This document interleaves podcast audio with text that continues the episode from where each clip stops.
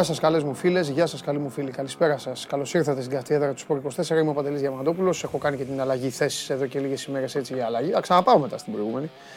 Έτσι θα, ε, θα τα κάνω αυτά τα κόλπα.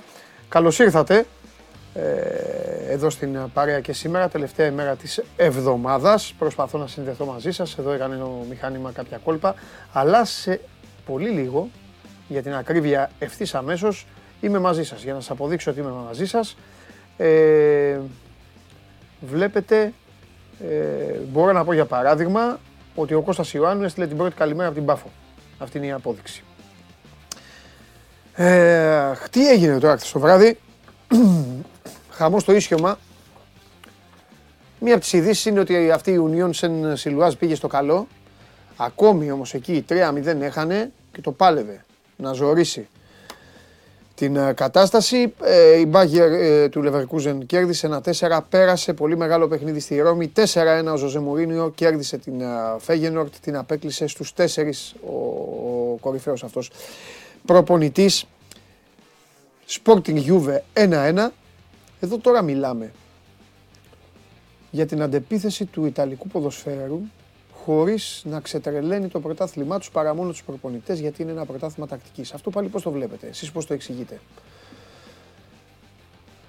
Ημιτελικά με εμφύλιο των Λομβαρδών στο Champions League, στο Europa League και Ρώμα και Juventus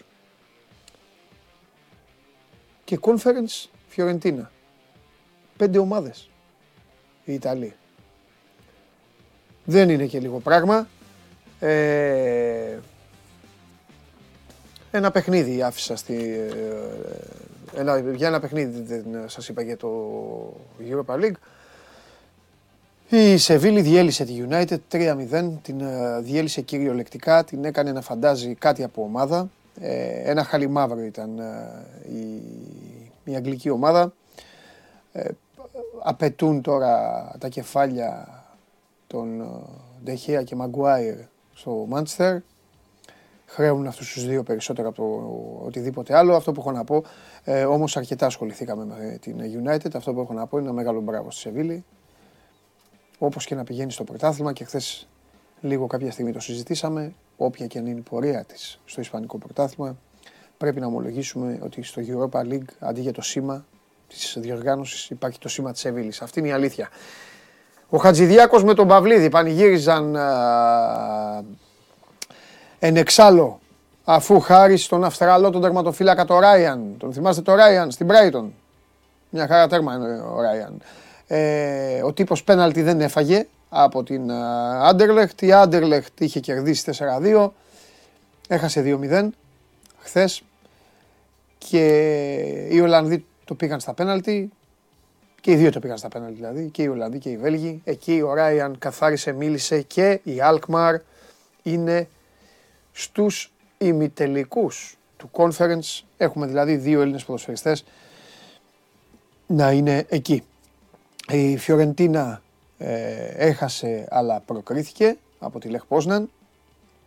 Η πρόκριση στην ε, παράταση 1-2, σπουδαία πρόκριση από την ε, Βασιλεία και η Ελβετή στους τέσσερις του Conference League και βέβαια η ομάδα η οποία εύχομαι να κατακτήσει. Συγγνώμη τώρα στο Χατζηδιάκο και στον Παυλίδη, εντάξει. Αλλά ο καθένας είναι όπως τα βλέπει. Έχουμε ξαναπεί. Δεν, δεν σημαίνει ότι επειδή παίζουν οι συμπατριώτες μας δεν και καλά. Πρέπει να θέλουμε. Τι να κάνουμε. Μακάρι να είναι τα παιδιά να έχουν την υγεία τους. Καλή επιτυχία κιόλας. Και αν να το πάρουν, να γουστάρουν να το πάρουν. Αλλά εγώ θα ήθελα πολύ να το πάρει West Ham. Bubbles in the air. Εκεί να παίζει ο ύμνος. Ε, they fly so high, near the sky και όλα τα υπόλοιπα. West Ham 4-1 τη Γάνδη. Η Γάνδη ένα λάθος έκανε. Προηγήθηκε. Μετά έφαγε το τετράμπαλο. Ολλανδοί, Ελβετοί, Ιταλοί και Άγγλοι στο conference. Και από την άλλη, δύο Ιταλικές ομάδες, μία Ισπανική και μία Γερμανική στο Europa League. Αυτά έγιναν.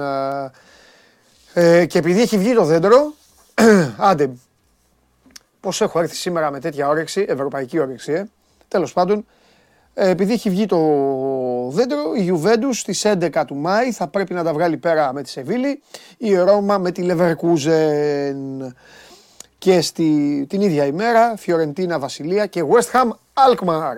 Α, οι συμπατριώτες μας παίζουν με τον ε, Αντώνιο, τον Μπόουεν, τον Ντέκλαν Ράις και τους υπόλοιπους. 97-73 χθες ο Ολυμπιακός ε, ε, κέρδισε τον Άρη, ξεκίνησαν και τα play-off του μπάσκετ και μιας και είπα ότι ξεκίνησαν τα play-off του μπάσκετ. Στέφανε, έλα μέσα.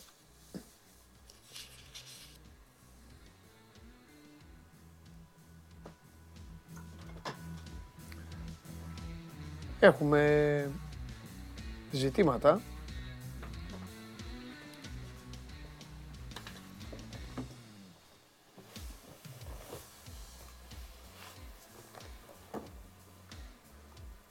Σχόλιο για Κάιπερς, λέει ένας του. Σκεφτόμουν, ο Κάιπερς είναι αυτός και ο Ολυμπιακός. Αυτός είναι. Έλα! Πώς να έχουν αυτό επίθετο; Ε, πολύ. Σωστό. Και ο Παπαδόπουλος. Σιγά μου. Εντάξει, μπορεί να μην είναι Παπαδόπουλος, αλλά εντάξει, είναι δυνατό. Κάιπερς. Δεν ξέρουμε και όλα τα επίθετα στη χώρα του. Πώς είσαι, Σε τρομερή κατάσταση. Λοιπόν, έπιασα ένα στοίχημα. Βέβαια, εδώ είναι η εκπομπή στοίχημα. Bet Factory είναι εδώ, συνέχεια. Έπιασα ένα στοίχημα. Τελείωσε το κανονικό match στη, στο Ολυμπικό. Ε, μην ανησυχείς, σε σένα θα καταλήξω. Ναι, ναι, το ξέρω. Ε, και λέω, «Α, θα μπει λέω ένα γκολ. Έβλεπα τη Ρώμα που πολιορκούσε και λέω αυτό το μάτς δεν θα πάει στα πέναλτι. Η Ρώμα ή θα βάλει γκολ ή επειδή είναι και λίγο χύμνημα και λίγο άτακτη και λίγο ήταν λίγο αυτό ή θα βγουν οι Ολλανδοί μπροστά. Καληνύχτα. Και μαζί έβαλα ότι θα κερδίσεις στα κόρνερ στη διάρκεια της παράτασης. Ναι, λογικό γιατί θα, αφού πιέζει θα κερδίσει. Ναι, κάτι το οποίο συνέβη με σκορ βέβαια 2-1. Μακριά από αυτά. Θα μπει σε λίγο ο Ντενής Μάρκο να σας δώσει για, τα τρίμερα, για το τρίμερο στοιχήμα, αλλά αυτή τη στιγμή παρακολουθείτε το μονόλογο ενός ε, τρομερού, όπως και εσείς, ε, παίκτη, ο οποίος ε, ποντάρει, δίνει και αυτά και πιάνει. Και εδώ ο φίλος μου ο Στέφανος πια έχει, έχει χτίσει δύο βίλες από το NBA. Αυτό είναι αλήθεια. Λοιπόν, ναι. Τέλος πάντων, ε, τα, Εντός σχεδίου. τα πέρασα αυτά, βγήκαν αυτά. Και λέω ρε παιδί μου, εντάξει, τώρα αυτά θα τα συνδυάσω και με κάτι γιατί έχω πει πάντα, πάντα λίγα βάζουμε για να κερδίζουμε. Δεν Βάζουμε τώρα το, το φαΐ μας. Έβαλα λοιπόν αυτό του Ντενής Μάρκο γιατί μου άρεσε, που πρότεινε εδώ, το Κόπα Λιμπερταδόρες, άσο over, εγώ βέβαια κόλωσα λίγο, το, βα- το βάλα over 1,5, αλλά το πιάσε ο Ντενής, έγινε αυτό το Παλμέιρας ε, Πορτένιο κάτι. Ε, με τη Βραζιλία το πάει καλά ο Ντένις γενικά. Ε, βέβαια. Με τις Βραζιλιάνες. Τρομερός, τρομερός. Θα μπει τώρα μέσα να δώσει εδώ τα σημεία. Όχ. Και λέω. Μωρή παιχτάρα που πρέπει να πάρεις το MVP γιατί σου αξίζει. Όχ. Δώσε μου για τρίτη φορά. Όχι, δεν υπάρχει όχι. Ε, ήταν σε κακό βράδυ. Δικαιώθηκα. Ε, α, ε, έπαιξα κάτι ότι δεν θα κάνει δηλαδή. Α, Για τρίτη φορά συνεχόμενη. Και όσο θα το κάνουν αυτό, εγώ θα το κυνηγάω. Τον δίνουν 3,5 εκτελεσμένα τρίποντα. τον Embiid. Με, με, τι- γιατί δηλαδή ο Embiid πρέπει να κάνει τέσσερα τρίποντα μες στα παιχνίδια των Sixers; Εσύ που το βλέπεις. Κάνει Αν- τόσα. Αν έπρεπε να... Τρεις φορές το έχω παίξει, τρεις φορές το έχω παίξει under και τις τρεις το έχω κερδίσει. Ε, Το σκεπτικό φαντάζομαι είναι Τα των δύο άνθρωπων που κάνουν Ναι, το ναι, trading. καλά κάνουν, ναι. Είναι ότι επειδή οι Nets παίζουν με πολλά double team τον Embiid και τον υποχρεώνει να πασάρει Ναι. και να μην τον αφήσουν να αποστάρει, θα πει αυτός Άισε χτύρ, θα βγω στην περιφέρεια και θα στάρω. Βέβαια, ο, ο φετινός Embiid δεν βγαίνει τόσο πολύ στην περιφέρεια. Θριαμβευτικό, τρίτη φορά το πιάνω αυτό. Παραλίγο να πιάσει από το τρίτο λεπτό του αγώνα. Α, γεια σου. Εκεί λοιπόν καταλήγω. Ξυπνάω λοιπόν και λέω. Συγγνώμη, συγγνώμη πρέπει να. Ε, Μόλις μας έστειλε ανακοίνωση η ΑΕΚ και τη Χάποελ. Βέβαια, πάμε, πάμε, πάμε. Πάνω απ' όλα ε, τέτοιο. Πάμε. Συγγνώμη γιατί πρέπει να. Δεν υπάρχει συγγνώμη, μια χαρά. Λοιπόν, μέχρι Τι να το δούμε. βρει, ο- μόλις το βρεις, με σταματάς. Απλά για να καλύψω το χαμένο χρόνο. Γιατί είναι να τα κάνουν όλα μαζί. Έτσι που λέτε παιδιά ο Embiid. Ε, σου ο Embiid. Τρίποντα. Τρίτη φορά το πιάνω τον Embiid. Και ανοίγω και εγώ του, του Μακρύ. Έχουμε να τώρα. πούμε πολλά για τον Embiid. Ξυπνάω. Λοιπόν, Και γράφει ε, ο Μακρύς κλωτσιά, λέει στα γεννητικά όργανα αντιπάλου. Α, εκεί πήγε το μάτι μου. Τώρα φανταστείτε με μένα από τον ύπνο. Λέει έριξε κλωτσιά στο 3 και σηκώνει τα χέρια ψηλά και λέω στο αποβλή... 3 κλεισιά στα. Και λέω αποβλήθηκες κιόλας και γράφει μετά ο Μακρύς. Αλλά βέβαια δεν αποβλήθηκε και λέω, Ωχ, κάτσε να πάω κάτω στους πόντους. Και μόλις είδα 15 με 5 στα τόσα, λέω εντάξει 5 στα 13. Λέω δεν έκανε και σου σιγά μην είναι. 13, τα 4 θα ήταν τρίποντα. Δεν γίνεται. Λοιπόν, Λέγε. Να διαβάσω μια την ανακοίνωση τη ΑΕΚ, γιατί είναι για όσα έγιναν με τη Χάπολ. Ναι, βέβαια, ε, βέβαια είναι να διαβάσει. Λοιπόν, η ΑΕΚ έχοντας πλήρη επίγνωση της ευθύνης για την ενημέρωση σχετικά με όλα όσα συνέβησαν το τελευταίο διάστημα, ανακοινώνει τα κάτωθη. Συγχαίρουμε τη Χάπολ Ιερουσαλήμ για την πρόκριση στο Final Four του BCL, ωστόσο αναμένουμε από τη FIBA και τα αρμόδια θεσμικά όργανα να επιληφθούν για όσα βίωσε η αποστολή της ομάδας μας στο Ισραήλ, στο περιθώριο και στο πλαίσιο της τρίτης αναμέτρησης Χάπολ ΑΕΚ και τα προημιτελικά της διοργάνωσης. Ζητούμε την παραδειγματική τιμωρία της Χάπολ και των δύο χούλιγκαν υψηλόβαθμων παραγόντων στελεχών της για γεγονότα που έλαβαν χώρα μετά το δεύτερο αγώνα, αλλά και πριν και κατά τη διάρκεια του τρίτου αγώνα. Ενδεχόμενη μη τιμωρία ή ελαφριά τιμωρία τους θα συνιστά σκάνδαλο. Περιμένουμε από την Ελληνική Ομοσπονδία Καλαθοσφαίρη να επιδείξει ανάλογη ευαισθησία, όπως και στην περίπτωση των γεγονότων της δεύτερης αναμέτρησης με Χάπολ, και να καταδεκάσει δημόσια και απερίφραστα τα όσα πρωτοφανή για ευρωπαϊκό αγώνα συνέβησαν στην τρίτη αναμέτρηση στα Ιεροσόλυμα. Η ομάδα μας υπήρξε στα Ιεροσόλυμα θύμα τρομοκρατίας και βίας, Επρόκειτο για μια ενορχιστρωμένη προσπάθεια εκφοβισμού και επηρεασμού των αθλητών μας και των λοιπόν μελών του αγωνιστικού τμήματος, την οργάνωση της οποίας είχε αναλάβει η ίδια η διοίκηση της Χάποελ. Η επίθεση στο ξενοδοχείο της αποστολής στις 3 τα ξημερώματα ανήμερα τη αναμέτρησης από οδούς Χάποελ, οι οποίοι ανέλαβαν την ευθύνη με βιντεοανάρτηση της πράξης τους στο διαδίκτυο, με βαρελότα και κροτίδες, συνιστά πράξη που γυρίζει αιώνες πίσω τον μπάσκετ, ενώ οι αθλητές μας και οι προπονητές μας αναγκάστηκαν άειρνοι και ταλαιπωρημένοι και να προπονηθούν το πρωί και να αγωνιστούν το βράδυ. Οι συνθήκες ζούγκλας στο γήπεδο πριν, στη διάρκεια και μετά την αναμέτρηση υπήρξαν πρωτοφανείς και μόνο από τύχη δεν προκλήθηκε τραυματισμός από τον παρά στρίψη αντικειμένου στον πάγκο μας, από τον προπλεξμό που δέχτηκαν παίκτες και στελέχη μας από παρατρεχάμενους Χάπολ. Ο πάγκος μας βρισκόταν σε ασφικτικό κλειό ανθρώπων της δίθεν ασφάλειας, αφού δεν υπήρχε πραγματική ασφάλεια και κανένα αστυνομικό μέτρο τάξης, και ο παδόν της γηπεδούχου με συνέπεια οδηγήσει του προποντή μας σε κάποιες περιπτώσεις να δίνονται εντός του αγωνιστικού χώρου. Τα φωτογραφικά και τηλεοπτικά ντοκουμέντα αποδεικνύουν του λόγου τα αληθές. Λίγο πριν από τη λήξη του αγώνα, στέλεχος της ομάδας μας δέχτηκε πισόπλατη επίθεση από υψηλό βαθμό παράγοντα της Χάπολ, αλλά και άλλα στελέχη της γηπεδούχου. Αυτός είναι ο Γιώργος Χίνε που είναι ο GM της ομάδας. Ναι, ναι, ναι, ναι. Καταγγέλουμε στο φύλαθλο κόσμο τους ψευτοεκβιασμούς της Χάπολ προς το BCL πριν από την ανακοίνωση της ποινής, αλλά και μετά από αυτήν για πιθανή μετακίνηση στο Eurocup. Πρακτικές που μας βρίσκουν απέναντι και που ουδέποτε εφαρμόσαμε στο διάβα της θητείας μας και για οποιονδήποτε λόγο. Οι ύβρι και η συνθηματολογία κατά συλλόγου μας και κατά αθλητών μας στο γήπεδο σε ανακοινώσει οπουδήποτε δεν περιποιούν τιμή για τη διοργάνωση, ωστόσο δεν πρόκειται να μας τοίσουν. Δηλώνουμε κατηγορηματικά ότι δεν επιτρέπουμε σε κανένα να αμφισβητεί τις αξίες και τα ιδανικά που οι ιδρυτές και πρόγονοί μας μας κληροδότησαν, αλλά και τα δημοκρατικά ιδεώδη των οπαδών μας. Τόσο η ΑΕΚ της Βυζαντινογέννητης και προσφυγικής καταγωγής, όσο και οι οπαδοί της στη συντριπτική τους πλειοψηφία έχουν πρωταγωνιστεί σε δράση κοινωνικής προσφοράς, στηρίζοντας τους πρόσφυγες όπου υγιεί και αγκαλιάζοντας όλους τους συνανθρώπους μας, όλων των εθνικότητων και άλλων δογμάτων, σεβόμενοι σταθερά τη διαφορετικότητα και την ανεξιδρυσκεία και τούτο δεν επιδέχεται αμφισβήτηση. Η μη διακοπή του αγώνα από του διαιτητέ είναι. Έχει λίγο ακόμα. Ναι, εντάξει, τι. Συνιστά ακόμη μια σοβαρότερη παράβαση στα τραγελαφικά που συνέβησαν στα Ιεροσόλυμα και το οποία ήρθαν ως συνέχεια των fake news των ανθρώπων της Χάπολ όλο το προηγούμενο διάστημα, αλλά και τι απειλές κατά της ζωής του αθλητή μας Ακίλ Μίτσελ, όπως ο ίδιος παραδέχθηκε χθες με προσωπική του παρέμβαση αποκάλυψη στο διαδίκτυο. Αλήθεια, για την υπόθεση Μίτσελ θα, θα διενεργηθεί έρευνα από τον BCL ή κάποια αγγελική αρχή; Και κάτι άλλο. Εμείς ζητήσαμε συγγνώμη από τη Χάπολ για το μέρος ευθύνης που μας αναλογεί για το δεύτερο μάτς. Η διοίκηση Χάπολ θα ζητήσει συγγνώμη για όλα όσα συνέβησαν στο τρίτο μάτς. Επισημαίνουμε για την ιστορία του στην αναμέτρηση των Άνω Λιοσίων, οι οπαδοί μας σεβάστηκαν την αποστολή της ομάδας Χάποελ σε όλες τις περιπτώσεις, ενώ υπήρχε πλήρης ασφάλεια στον πάγκο της από την ΑΕΚ καθ' όλη τη διάρκεια της αναμέτρησης, σε αντίθεση με την τρίτη αναμέτρηση των Ιερουσαλήμων, όπου η ομάδα μας έμεινε ανυπεράσπιστη στις διαθέσεις φανατισμένων φιλάθλων και λοιπόν παρατρεχάμενων τραμπούκων εντός και εκτός διοίκησης Χάποελ. Η ΑΕΚ έχει αποδείξει ότι ξέρει και να χάνει. Το απέδειξε και την περίοδο των τίτλων και την περίοδο των μη τίτλων. Δεν προτίθεται ωστόσο να καταθέσει τα όπλα ή να σιωπήσει προ της μίας και μοναδικής αλήθειας.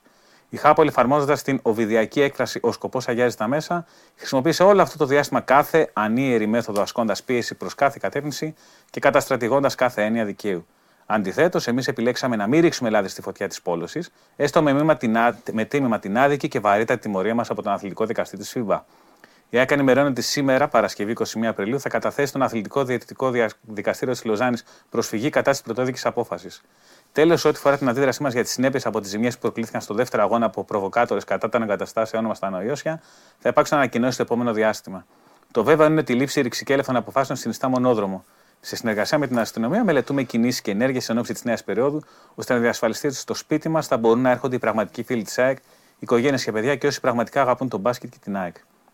Μακροσκελής, αναμενόμενα μακροσκελής ανακοίνωση τη ΑΕΚ. Φοβερός φίλος μου Γιώργος Νικολάου θυμήθηκε τις μεγάλες του βραδιές. Φαίνεται η πένα του κύριου Νικολάου είναι ξεκάθαρη. Έχει γράψει το μεγάλος Γιώργαρα. Ήταν δίπλα στον πάγκο τα βίος όλα. Ναι, εντάξει, ο Γιώργος. Λοιπόν, ε... Σήμερα κυκλοφόρησε και νέο βίντεο να πούμε με τη μασκότ της Χάπολ να χτυπάει το γυμναστή της ΑΕΚ. κατά διάρκεια ενός θέμα. Έπεσε πάνω του τυχαία γιατί δεν έχει περιφερειακή όραση. Και μια αναμπουμπούλα που, που δημιουργήθηκε. Είναι ο, Στά, είναι ο Στράτος Σαμπής, ο Γινασισέκ, ο οποίος είναι πλάγια θελάτη σε αυτό το σκηνικό που έπεσε κατά λάθος πάνω η μασκότ που ήταν γύρω-γύρω από τον πάγκο της ΣΑΕΚ σε όλο τον αγώνα. Τελευταία φορά που γέλασα στην Ελλάδα με μασκότ ήταν στο Μαρούσι, κλειστό Αμαρουσίου. Στις μεγάλες αυτές βραδιές του Αμαρουσίου που είχε την ομάδα τη φοβερή, την τρομερή. Είχα μια μασκότ. Νομίζω ξέρω ποιος είναι, αλλά δεν θα το πω. ναι. Ήταν μια μασκότ, την ε, λέγανε Super Louis. Α, ο Λούις. Από το Σπύρο Λούι, την λέγανε Super Louis. Ο Super Louis λοιπόν, ε, καβάλαγε γελάει να βρεζίδης. Ε, παιδιά, ο Super Louis λοιπόν, μην γράφετε εδώ ασαφείς για τα στοιχήματα, θα σας, τα- θα σας τα πω μια και καλή. Ο Super Louis λοιπόν, παιδιά, πήδαγε, πάταγε τραμπολίνο, κάρφωνε, έκανε, καθόταν κάτω από την μπασκέτα, αλλά δεν ήταν και πολύ ήσυχος. Καλά θυμαρουσάρα, ε, να ο Super Louis. Κάθονταν εκεί. Ένα Σάββατο λοιπόν, σκάει μύτη Αριανάρα Καραπέτσα, σκάει μύτη Αριανάρα στο, στο κλειστό του Μαρουσίου. Καρφώνει ένας από τους Αμερικάνους που είχε, κάνει ένα σκρίνο στάκ, περνάει ο Αμερικανός του Άρη, καρφώνει, σπρώχνονται, είναι ο Σούπερ Λούις λίγο εκεί στη γραμμή, σπρώχνει το Σούπερ Λούι Αμερικανός, κάνει έτσι ο Σούπερ Λούις, τον κάνουν το Σούπερ Λούι μαύρο η ξένη του Άρη. Τώρα που πια όταν παραγράφονται τα αδικήματα, ανοίγουν όλα τα χαρτιά και αυτά, εγώ το ευχαριστήθηκα. Το ότι της έφαγε ο Λούι. Με τους παίκτες του Άρη ήμουνα. Ναι φίλε, δεν μπορεί μάσκο τώρα να κάθεται και να κάνει, τώρα να κουνιέται και να κάνει, ε, ε, ε, πώς το λένε, να συμμετέχει στο παιχνίδι και να χορπηδάει και να βάζει μέσα και αυτά. Ναι. Ε, ντε, Κάτι κλωτσίδια εκεί Άλλο λίγο τώρα, πέρα. εντάξει, Ειδικά στην Ελλάδα να το πούμε. Πάει ο διαφορετικά. Σούπερ Λούις. Στην Αμερική κάνουν ό,τι μπορείς να φανταστείς. Ναι, μόνο εντάξει. Είναι entertainers πραγματικοί. Σωστά. Πάνε στις ε, τέτοιες, ε, δίνουν Popcorn, κουκλάκια. Και βγάζουν, έχουν και στημένα εκεί οι στο Αμερικάνοι. κέντρο. Ναι, Κάτι σίγουρα, βιντεάκια είναι πολλά. στημένα. Για πάμε. Λοιπόν, αυτά από πλευράς. πες, δεν Άρη, έχουμε να τώρα. Τι θα ανακοινώσουμε. πεις για τον Ένα Ολυμπιακό Για τον Άρης; Embiid να πούμε βασικά. Ε, αυτό πες για το NBA. Όσο ναι. παδός των Nets Ναι, ναι, ναι. Α, σωστό, ναι. ναι. είναι και αυτός στη μέση. Ε, Να πούμε ότι ενώ ο Embiid δεν αποβλήθηκε για κλωσιά στα γεννητικά όργανα, Ναι. στην τρίτη περίοδο αποβλήθηκε ο Harden για μπουνιά στα γεννητικά όργανα, που δεν το έκανε ακριβώς ο Embiid. Προφανώς πληρώνοντας το ότι δεν αποβλήθηκε ο Embiid. Ναι. Ο Μπάρκλε το είπε καλύτερα. Προφα... Ε, Προφανώς το μήνυμα είναι ότι μπορείς να κλωτσίσεις κάποιον στη βιβονική χώρα, αλλά δεν μπορείς να το δώσεις μπουνιά. Ναι. Οπότε να το ξέρουμε από εδώ και πέρα. Δεν είναι η πρώτη φορά που ο Embiid γλιτώνει από αποβολή. Πάλι με Nets, πάλι σε αγώνα playoffs. Πριν από 4 χρόνια έχει γυρίσει και έχει ρίξει αγωνιά στον Τζάρετ Allen και ήταν πάλι μόνο φλάγνα αντί να αποβληθεί. Γιατί οι Nets είχαν κάνει το 1-0 μέσα στη Φιλαδέλφια και αν έκαναν το 2-0 μέσα στη Φιλαδέλφια, ξαφνικά θα υπήρχε πρόβλημα για το NBA. Α, Έχει γίνει ένας πολύ ωραίο χαμός. Δεν τίθεται θέμα αν το έκανε επίτηδες ο Embiid, ο οποίος δήλωσε μετά τον αγώνα ότι δεν θυμάται τη φάση και μετά γέλαγε. Το αρέσει να κάνει χιούμορ όταν ο ίδιος είναι αυτός που την γλιτώνει. Αλλά θυμάται ότι ο προπονητής τον έτσι είχε πει ότι κάνει συνέχεια βήματα. Είναι η επιλεκτική μνήμη που έχουμε όλοι. Ήταν ωραίο παιχνίδι, είχε πολύ ξύλο μπασκετικό και όχι, είχε αποβολές, είχε όλα όσα θέλουν να δούμε στα playoffs. Μάλιστα. Το συγκεκριμένο. Τα άλλα; Τα άλλα, οι, Clip, οι Suns βρήκαν σκύπε Μείωση χωρίς τον Λέοναρ. είχαμε. Ναι, γιατί πέρασαν μπροστά οι Suns. Όχι, ναι, μείωση Ναι. το άλλο. Ναι, όχι, συγγνώμη. Γιατί βρήκαν χωρίς και τον Λέοναρντ εκτός από τον Τζορτζ τους Clippers και νίκησαν 129-124 με τον Booker να σταματήσει 45. Νομίζω ότι αυτή είναι η καλύτερη σειρά από όλα. Από Ναι. όλα, από όλα. Και αν ήταν πλήρης οι Clippers ήταν ακόμα καλύτερη. Αλλά... Ναι. Να κάνουμε που δεν μπορεί να μείνει υγιή οι δύο stars του. Γιατί ο, Λέ, ο Λέοναρντ έχει θέμα με το γόνατο πάλι. Ναι, ναι. Ο Τζορτζ έχει θέμα με το γόνατο πάλι. Οπότε οι, οι Clippers έχουν πάρα πολύ βάθος και φάνηκε και τα χαράματα γιατί κόντραραν αυτούς τους Suns με τον Νόρμαν Πάουελ να βάζει 42. Τρομερός. Α κορυφαίος έκτος παίκτης της σεζόν. Ο οποίος κορυφαίος έκτος παίκτης της σεζόν ανακοινώθηκε είναι ο Μάλκομ Μπρόγκντον των Celtics, Ναι. ο πρώην των Bucks. Ναι. Νίκησε τον Immanuel Quickley. Και τι βγάλανε αυτό. Αυτό το Quickley καλύτερος ήταν. Ναι, αλλά επειδή ο Μπρόγκντον πάντων. έχει παίξει όλα τα ματς από τον πάγκο Ναι, και ναι, είχε μετράνε παίξει κι κάποια άλλα. βασικό. Δεν περιμένεις ακριβώς λογική. Και οι Warriors απάντησαν στους Kings παρά την απουσία του Green. Επικράτησαν εύκολα στο τρίτο παιχνίδι με τον Κάρι να βάζει 36 και να ανεβαίνει και στη 16η θέση των σκόρερ περνώντας τον Πίπεν και τον Νοβίτσκι. Κουβέντα να γίνεται. Και κατά τα άλλα, μπορεί να περάσουμε αν θέλεις Ευρώπη. Έχουμε δύο θέματα. Το ένα το ανέδειξε ο Σπύρος Καβαγιαράτο χθε τη σκέψη της Ευρωλίγκας που θα γίνουν πράξη μάλλον από τη χρόνο με το play-in Ναι, ναι, ναι. που έχει γίνει. Προπονητές το έχουν ζητήσει, ο Δημήτρης Βιτούδη το έχει ζητήσει.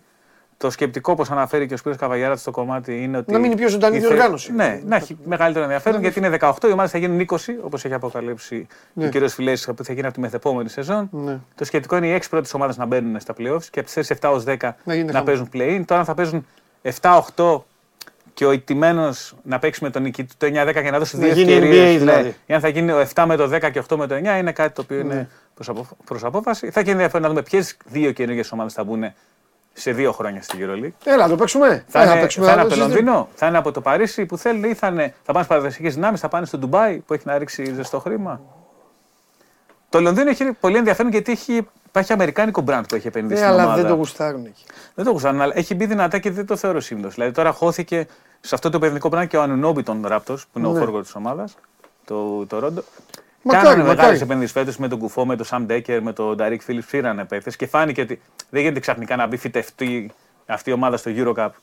Προφανώς υπάρχει στο βάθος του μυαλού τους η αγορά του, της Αγγλίας, της Καλά, Μεγάλης ναι, Βρετανίας, γίνεται να το να- πούμε, ναι, γιατί ναι, είναι ναι, και 70 κρατήδια εκεί πέρα. Ναι, ναι, ναι. Είναι μια σκέψη σίγουρα το Λονδίνο. Το Παρίσι, γιατί δεν υπάρχει ομάδα του παρισιου στη EuroLeague. Αυτή τη στιγμή. Πού είναι αυτή η Παρή Λεβαλούα, πού, Βολοδέλη. Πάρει ε; Λεβάλα, ε, όλοι θα θέλουν να δουν το Μετροπολιτάν τώρα που έχει τον Ναι. Γουεμπανιαμά, αλλά δεν θα υπάρχει σε δύο χρόνια ο Γουεμπανιαμά εκεί πέρα και θα υπάρχει και Μετροπολιτάν. Ε, αυτή, υπάρχει η Παρή, η οποία έπαιζε στο Eurocup και συνετρίβει όπως ο Προμηθέας στη φάση των 8, που αντίστοιχα είναι σε σκεπτικό γάλανο όμως. Έχει βγάλει πολλά πιτσιρίκια που κάποια στιγμή πάνε NBA. Δηλαδή είχε το Καμαγκατέ που είχε γίνει draft, το Εργοστάσιο, Μπεγκαρίν. εργοστάσιο. Είναι... Ναι, δύσκολο. Ε, Εκτός άμα φυτέψουν ομάδα, ε, που είναι ότι κάποιος θα, θα ρίξει τα λεφτά. Όπως φαίνεται να κάνεις στο Λονδίνο δηλαδή. Ναι. Αλλά δεν ξέρω, εσύ τι λες. Εγώ βλέπω Ντουμπάι σίγουρα να μπαίνει με κάποιο τρόπο γιατί είναι πολλά. Ναι, εγώ λεφτά. δεν το θέλω καθόλου, αλλά τι να κάνουμε, δεν έχει σημασία. Βέβαια είναι πολλά, αλλά για κάθε ομάδα ξεχωριστά δεν είναι τόσο απαλό όσο φαίνεται. Δηλαδή, άμα πει ότι εγώ ρίχνω 20 εκατομμύρια, είναι ένα εκατομμύριο σε κάθε ομάδα. Δεν το λες και πόσο το οποίο αλλάζει σε αυτό το επίπεδο. Δεν λέμε ότι παίρνει ένα εκατομμύριο ομάδα που είναι στο Eurocup. Ναι. Λέμε ομάδες με προπολογισμό τουλάχιστον 6-7 εκατομμύρια. Και ότι αυτό συνεπάγεται. Δεν ξέρω τι να πω. Είναι, ναι. Χάνει τη τέτοια του. Είναι άλλη ιστορία μετά. Θα χαλάσουν πολλά. Ούτως ή άλλως πρόκειται για χαλασμένο Ε, άθλημα. από τότε Συγγνώμη που κιόλας. μπήκαν τα συμβόλαια στη μέση. Ε, ναι, αλλά ούτως ή άλλως πρόκειται, ε, ε, λέγονται πολλά. Τώρα φανταστείτε να μπει το Ντουμπάι. ε, πρέπει να- Μία διαιτησία, να, μία διαιτησία να γίνει. Ήδη το λες Euroleague ενώ είναι το Ισραήλ μέσα. Ναι, ναι, εντάξει. Καλά, το Ισραήλ Καλά, για άλλους αυτό λόγους είναι στην άλλο Ευρώπη. πράγμα. Ναι, Πάρα αλλά πολλά χρόνια όμως. Λέμε, ναι, ναι. Αλλά αυτό με το Ντουμπάι ε, θα αρχίσουν οι ανακοινώσεις της ομάδας. Ε, πες το σκέτο League τότε. Μην το λες Euroleague. Ναι, τίποτα. Πες το Basket League. Μπάσκετ, ναι. μπάσκετ. Μπάσκετ. ναι. Και ήρθε να το κάνουμε Greek. Λοιπόν. Αλλά η άλλη είδηση είναι την έχει Για φινάλε λέγε. απο- αποκάλυψε ο Αλέξανδρος Ναι. Τρίγας σήμερα, ο οποίος είχε αποκαλύψει αντίστοιχα ότι κάποια στιγμή θα ερχόταν ο Μίσκο Ναι, Ραγνάντοβιτς ναι. στην Ελλάδα. Έρχεται σήμερα λοιπόν ο γνωστός Ατζέντης, ο οποίος εκπροσωπεί μεταξύ άλλων τον Εργίνα Ταμάν, ο οποίος είναι το πρόσωπο των ημερών στο Παναθηναϊκό. Των ημερών, ναι, είναι το πρόσωπο, τώρα κακά τα ψέματα. Ο Α, Παναθηναϊκός γενικά και του κάνει το Παναθηναϊκού, προγραμματικό ναι. για την επόμενη σεζόν, παρά το γεγονός ότι έχει την Basket League μπροστά τα playoffs. Ο μάνατζερ του Εργκίν Αταμάν, λοιπόν, ο Μίσκο Ραζνάτοβιτς, θα είναι στην Ελλάδα από σήμερα. Κάτι σημαίνει ότι πιθανότατα θα γίνει το επόμενο βήμα σε όποιες αυτές τις διαπραγματεύσεις έχουν γίνει που βρίσκονται σε κάποιο στάδιο. Βέβαια, ο Εργκίν Αταμάν, εκτός του, ο Μίσκο Ραζνάτοβιτς, εκτός του Εργκίν Αταμάν, εκπροσωπεί και τον Ναζ Μίτρου Λονγκ. Ναι. Ναζ Μίτρου Λονγκ, ο οποίος αναμένεται σύντομα και αυτό να πάρει το ελληνικό διαβατήριο. Όπως και αδελφός του, να το πούμε αντίστοιχα, που είναι Πόνγκαρ και παίζει ακόμα στο ελληνικό πρωτάθλημα. Παίζει στον Άρη για να Στον είναι Άρη, ακρίβεια. Κάτι το οποίο θα αλλάξει τα δεδομένα για την περίπτωση του Ναζ Μίτρου Λονγκ στο πιθανό ενδιαφέρον ελληνικών ομάδων και δη του Παναθηναϊκού στην προκειμένη περίπτωση, γιατί θα έχει θέση γηγενή. Βέβαια έχει διετές συμβόλαιο με την Αρμάνι, αλλά με την Αρμάνι ποτέ δεν ξέρεις. Ποτέ δεν ξέρεις και Τα αυτό είναι- συμβόλαια είναι για να σπάνε. Έτσι. Εκτός άμα είναι του Μάικ Τζέιμς που του κάνανε, του ψάχνουν το ψάρι στα χείλη δύο μήνες μέχρι να τους σπάσουν το συμβόλαιο. Αλλά εντάξει, το θέμα σαφώς και είναι ο Εργίνα Ταμάν, ο οποίος ανοιχτά έχει δηλώσει ότι έχει πρόταση από τον Παναθηναϊκό. ναι. Ο Μίσκο Ραζνάδοβιτ πάντα είναι διατεθειμένος να κάνει συζητήσεις. Πλέον δεν υπάρχει και αυτό το θέμα με τον Παναθηναϊκό που είχε δημιουργηθεί κάποια στιγμή πέρυσι μετά, με το, μετά την πρόσκληση του Ράντονη με κάποια μεταγραφικά θέματα. Εξάλλου, ο Εργίνα Ταμάν είχε βοηθήσει να κλείσει και η μεταγραφή του Μπέικον. Οπότε είχε γεφυρωθεί αυτό το χάσμα το οποίο υπήρχε. Ε, δεν είμαι σίγουρος κατά πώ θα υπάρχουν εξελίξεις σήμερα. Επίσης, η ΕΦΕΣ ακόμα δεν έχει τελειώσει υποχρεώσει στην Τουρκία.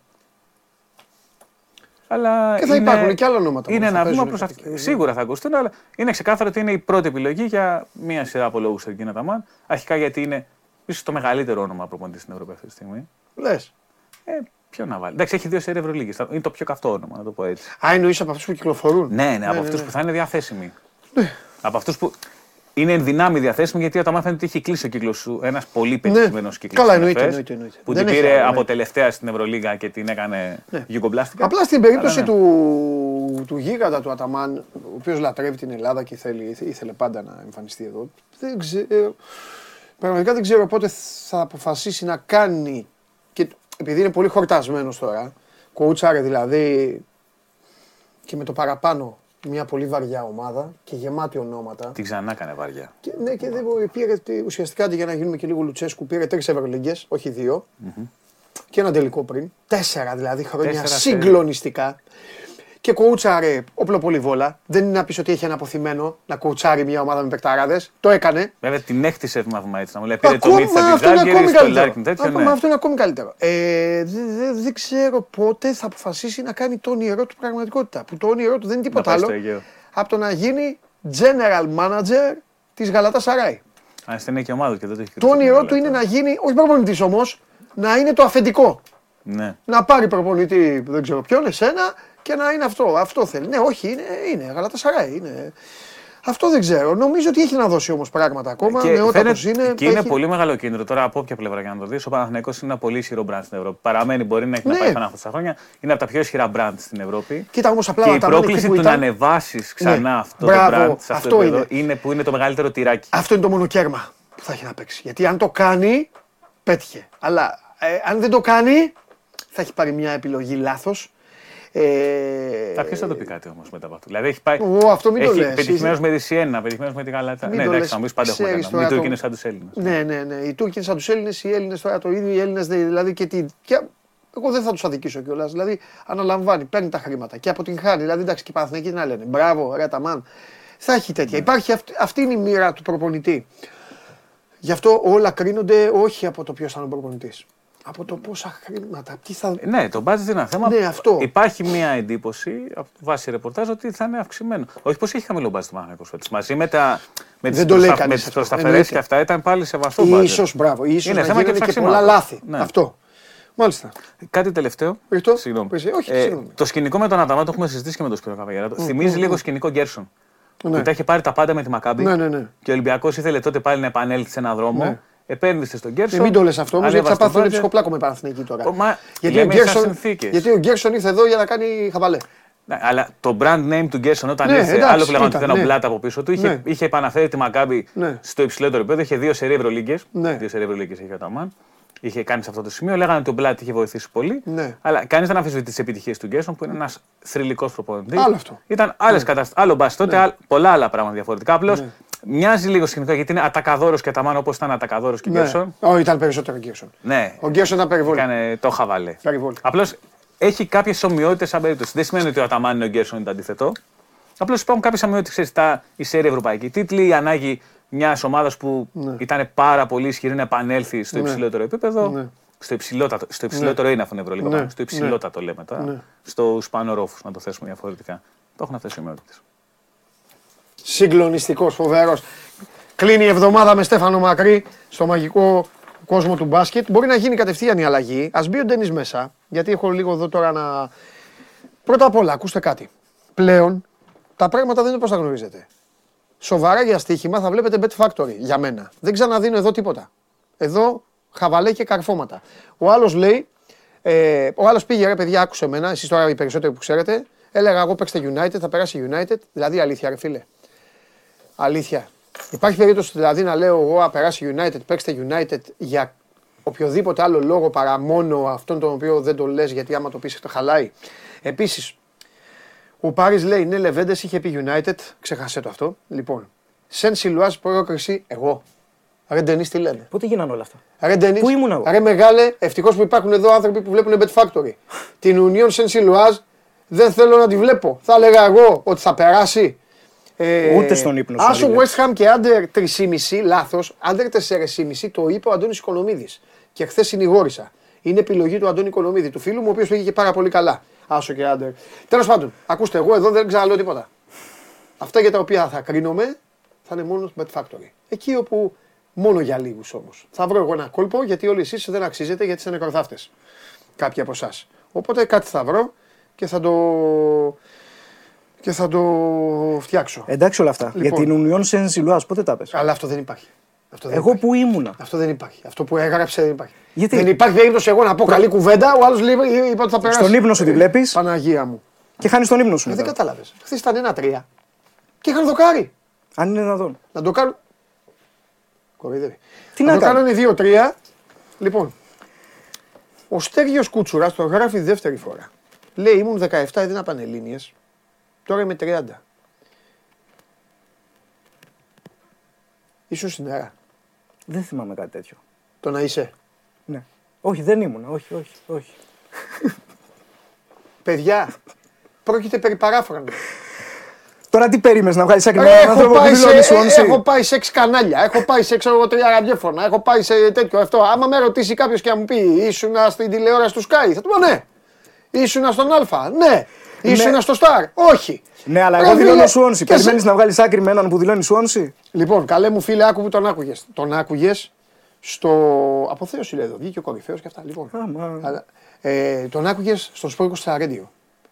Εδώ, εδώ λοιπόν, εδώ στο ραδιόφωνο που είχαμε, έδινες Λατινική Αμερική και τέτοια; Ναι, αμέ, και Κίνα. Έχεις αποθέωση. Έχει έχει ξεκινήσει η Κίνα, αλλά επειδή είναι δεύτερη αγωνιστική, θα το αφήσουμε λίγο. Τι Κίνα, ρε. Και Κίνα και Λευκορωσία. Τι, Premier League και αυτά. Εσύ είσαι ο δάσκαλος. Πες μου κάτι. Είσαι ο κορυφαίος. Μ' άρεσε αυτό. Μπράβο, Ε, Ντενή. ε, Εντάξει, μπράβο, μπράβο, μπράβο, ευχαριστώ, ευχαριστώ. Πε- Να σου πω κάτι. Ναι. Ε, Πες μου κάτι. Δηλαδή θα μπεις εδώ, θα υπάρξει μέρα που θα μπεις εδώ, άσε κάρτες Ναι, και θα πεις κοινά. ξεκάθαρα. Εγώ θα φύγω. Γιατί; Θα σηκώθω, θα φύγω. Δεν θα είμαι στο πλάνο. Σκηνοθέτη θα το αφήσεις έτσι στο πλάνο και θα φαίνεται πίσω τα μπαλάκια. Τρία εις Τα παρά μπαλάκια που ε, ε, ε, βάλαμε για τον αντένα. τα έχει 3 βάλει ο παρά Βρακόπουλος. 25 έχει Wuhan 3 Towns, Beijing ε, Guan. Η Wuhan 3 Towns ανέβηκε πέρσι. Όλοι οι άλλοι έχουν καταστραφεί λόγω κορονοϊού οικονομικά. Και το πήρε πέρσι το πρωτάθλημα.